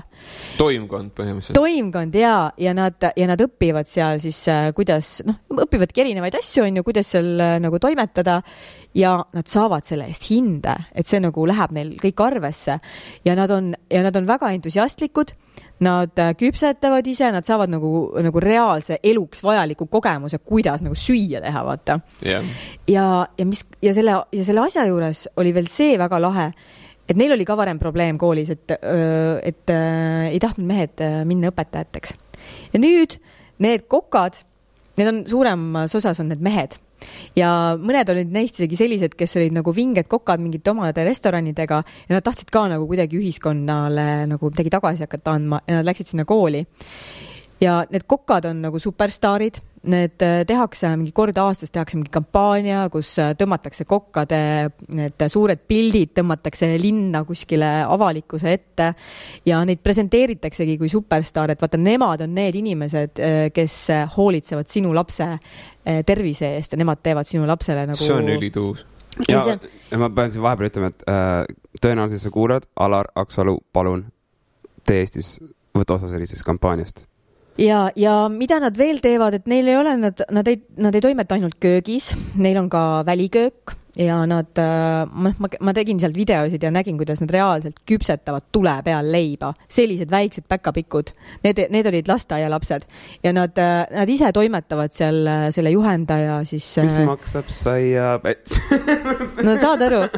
Ja, ja noh, sealjuures on neil need mingi ürdi mingi istandused on ju ja no mis istand-, istandused on nagu liialdus, aga noh, kasvatavad sealsamas ürte, mingeid rohelisi mingi asju, mingid, jah, peenrad jah, jah, eesti nagu keeles. sellistel momentidel mul on vahest piinlik olla eestlane. kus on nagu lihtsalt mingid, mingid inimesed on nagu oma asjad nagu, oma pardid ritta saanud ja siis vaatad Eestis on mingi aah. et nagu me, me ei ole suutnud nagu mingi nagu eriti nagu baasasju nagu korda ajada või nagu korralikult nagu organiseerida. aga me oleme vastupidi teinud, meil tegelikult olid ju varem äh, igal pool oma köögid äh, koolides ja lasteaedades. näiteks praegu meil on, meil on Tallinnas nagu see probleem, et äh, väga aga paljudes, restoran peaaegu, et sa saad lihtsalt mingi heine jätta, siis mingi okei okay.. Et- et sa, sul ei ole nagu mitte mingit nagu tegevust, sa ei ela sellesse protsessi ja, ja, ja no ja lapsed ei taha nagu seda toitu väga süüa ka, et aga kui nad ise nagu teevad seda, siis nad tahavad süüa jah, ja, ja meil on näiteks Tallinnas see mure, et äh, no ma arvan, see on üle-eestiline, et, et äh, paljudes lasteaedades ei olegi enam üldse oma kööki, sellepärast et kunagi keegi tark inimene ütles, et oo, optimeerime kulusid ja paneme köögid kinni ja toome kõik äh, toidu kuskilt ühest mingisugust, mingi liini pealt, et siis on odavam. ja, ja mu nõbul on ülihea catering'i firma, vaata. mul, mul on ka seal mu oma kakskümmend protsenti sellest firmast, et see on nagu Mhm. see, ma saan dividende värki. Et ja, ja see on nagu ka praegu meil takistuseks äh, osutunud selle mahetoidu nagu juurutamisel, et sest et need suured ettevõtted, neil on nagu keeruline olla paindlik, on ju, samas kui see väike köök seal selle, selle äh, kokaga kes vastutab ise, kes, kes ostab ise selle tooraine, kes valmistab selle toidu seal kohapeal, et temal on väga palju lihtsam seda muudatust sisse viia, kui nagu mingil suurel ettevõttel, kes noh, palud kuule, tee lastele maitsvat ja mahedat toitu, noh. aga mida taanlased tegid, et niisugune nagu olukord tekiks, et nad nagu hakkaksid Nad, nad äh, lõid sellise MTÜ nagu äh, House of Food ja, ja, ja kohalik äh, omavalitsus toetas seda, et ta oligi, algusest oligi põhimõtteliselt nagu kohaliku omavalitsusega koostöös, aga nüüd on ta täiesti sõltumatu ja ta nõustab äh, siis nii avalikku sektorit kui erasektorit. Ja nüüd nad isegi juba lähevad äh, Berliini, sest Berliin tahab ka juurutada seda süsteemi. Ja et äh, mitte ainult koolid ja lasteaiad, vaid ka haiglad ja, ja äh, siis eakate need päevakodud ja nii edasi, et ja seal on üks hästi oluline äh, oluline koht on seal see, et, et need inimesed, kes seda süüa teevad, et äh, et nad saaksid, kui, kui see on mingi kokk, on ju, siis ta peab sööma koos nende inimestega, kellele Jaa. ta seda sööki teeb, vaata. muidugi. et äh, ja see on hästi palju muutnud seda suhtumist just nendes vanadekodudes seal, et et äh, nad, kui nad läksid nagu seda auditit sinna läbi tegema, siis nad kõigepealt tegid nagu selle kontrollkäigu, onju, ja neile pandi see söök laua peale, see lihtsalt sihuke mingi plöga, onju, sihuke maitsetu, mingisugune sihuke mingi mingi puder oli nagu ja siis oli kõrvale midagi pandud ja see, see nägi nagu, ei olnud nagu isu ära, isuäratav. ja siis nad äh, pärast nagu noh, nad ei, nad ei olnud imestunud, sest nad olid harjunud, et niimoodi pakutakse inimestele. ja siis nad, nad hak- alustasid selle nagu juurutamisega ja siis nad, see inimene pidi hakkama ise seda sööma, vaata ja ta sai vahetut tagasisidet nende- nendelt teistelt, kes temaga koos laua taga istusid ja see nagu väga palju muutis see seda on. nagu, aga see on, see on silma all nüüd ja nüüd see on vaata isiklik. jaa, täpselt. see on hea. aga see on, see on levinud probleem nagu ka teistes valdkondades, et inimesed tegelevad mingi asjaga, mingi tootega näiteks ja see on umbes niimoodi, et nad paiskavad selle asja siis piltlikult öeldes eetrisse, ilma et nad siis saaks päriselt tagasisidet ja näha, mismoodi see mõjutab eh, keskkonda. Näiteks antud juhul see toiduga, et keegi No- kuskil keedab potis mingi pasa valmis ja siis läheb no see on see on lihtsalt väga sihuke lihtne põhimõte, et kui sa nagu üritad teha mingit toodet, mis peaks sobima hästi paljudele, siis, siis ta paratamatult tekitab nagu sellist äh, va- vastureaktsiooni ka. on, mis on loodud kõigile, on loodud mitte kellelegi. Aga see nii käibki. see on äh, huvitav nähtus see, et vaata lapsed, kui nad osalevad ise selle toidu tegemises, nad söövad seda toitu mm.. Mhm. IKEA mööbliga on sama case, vaata. IKEA mööbel on, põhimõtteliselt on odav mingi, mis on, penoplast peaaegu, noh, sihuke mingi eriti odav materjal, aga see, et sa paned selle ise kokku, sul tekib nagu mingi kinnistumus sellega ja siis võtad selle iga kord, kui sa kolid, võtad kaasa ka, seal oli mingi äh, turu-uuring oli konkreetselt, miks inimesed nagu oma IKEA mööblit taga nagu veavad. ja sellepärast nad on nagu näinud Nad on, nad nagu võtsid selle omandi, selle nagu protsessi ja selle toote üle lihtsalt sellepärast, et nad panid selle ise kokku. ja nad, see oli, ei olnud kõige lebom, aga see on nagu, see on üks põhjus, miks nagu IKEA mööbel nagu inimesed väärtustavad seda.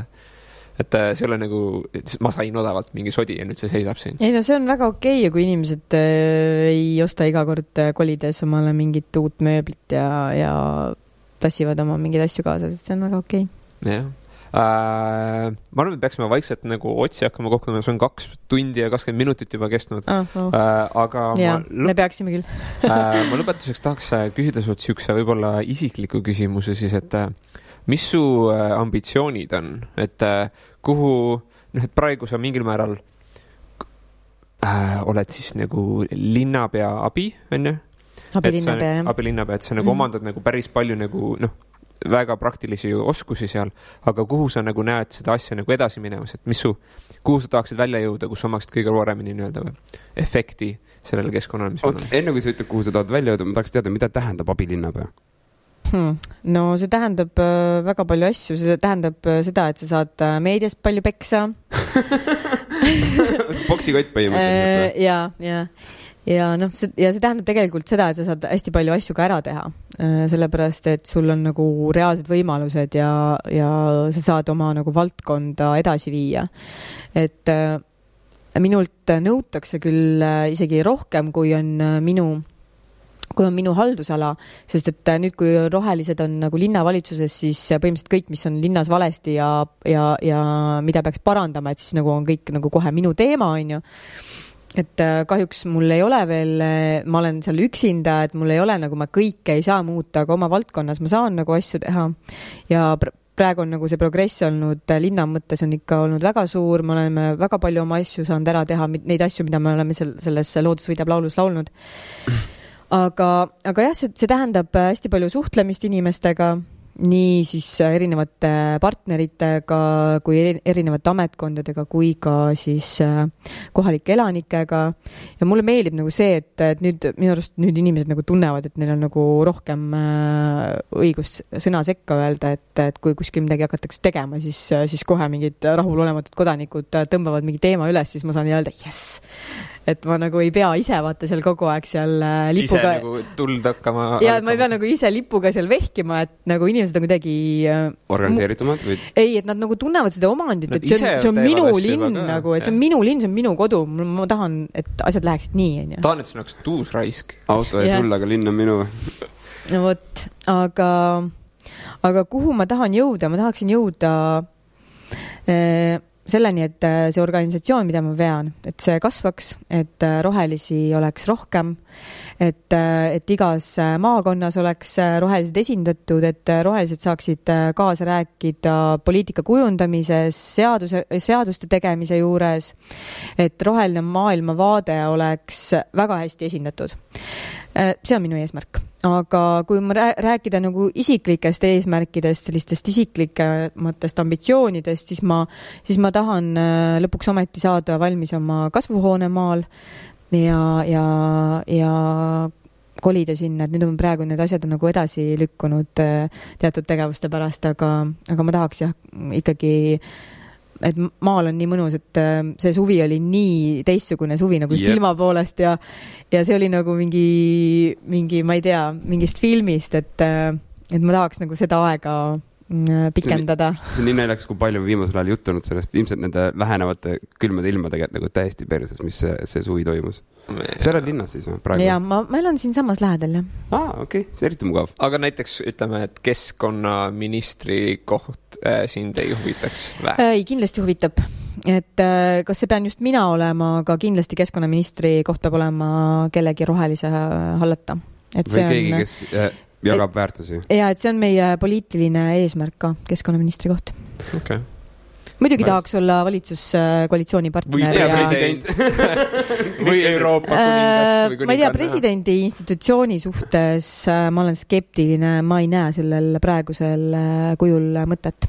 aa, nii minul on jäänud mulje veits, et president on põhimõtteliselt on ette nagu, nagu representeerija ja nagu lihtsalt nagu PR inimene, vaid ta on nagu, hei, nüüd meil on nagu see nägu, kõik rääkige temaga, siis me ja ta nagu esitleb rahvale infot.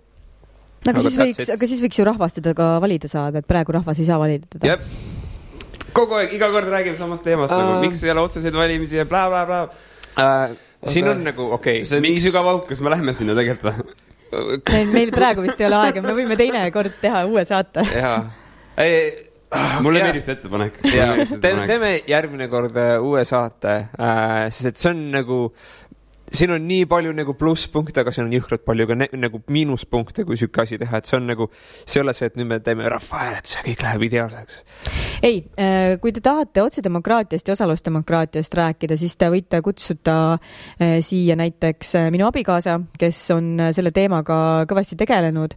et tema on see teine tüüp seal, kes laulis, see habemega mees et äh, tema võib rääkida sellest. kas ta on see, äh, kes tantsis naljakalt või see, kellel olid siuksed sügavad silmad? kõik tantsisid naljakalt äh,. me kõik tantsisime seda küll, jah ma arvan, et, ma arvan, et sügavad silmad ja tantsis naljakalt.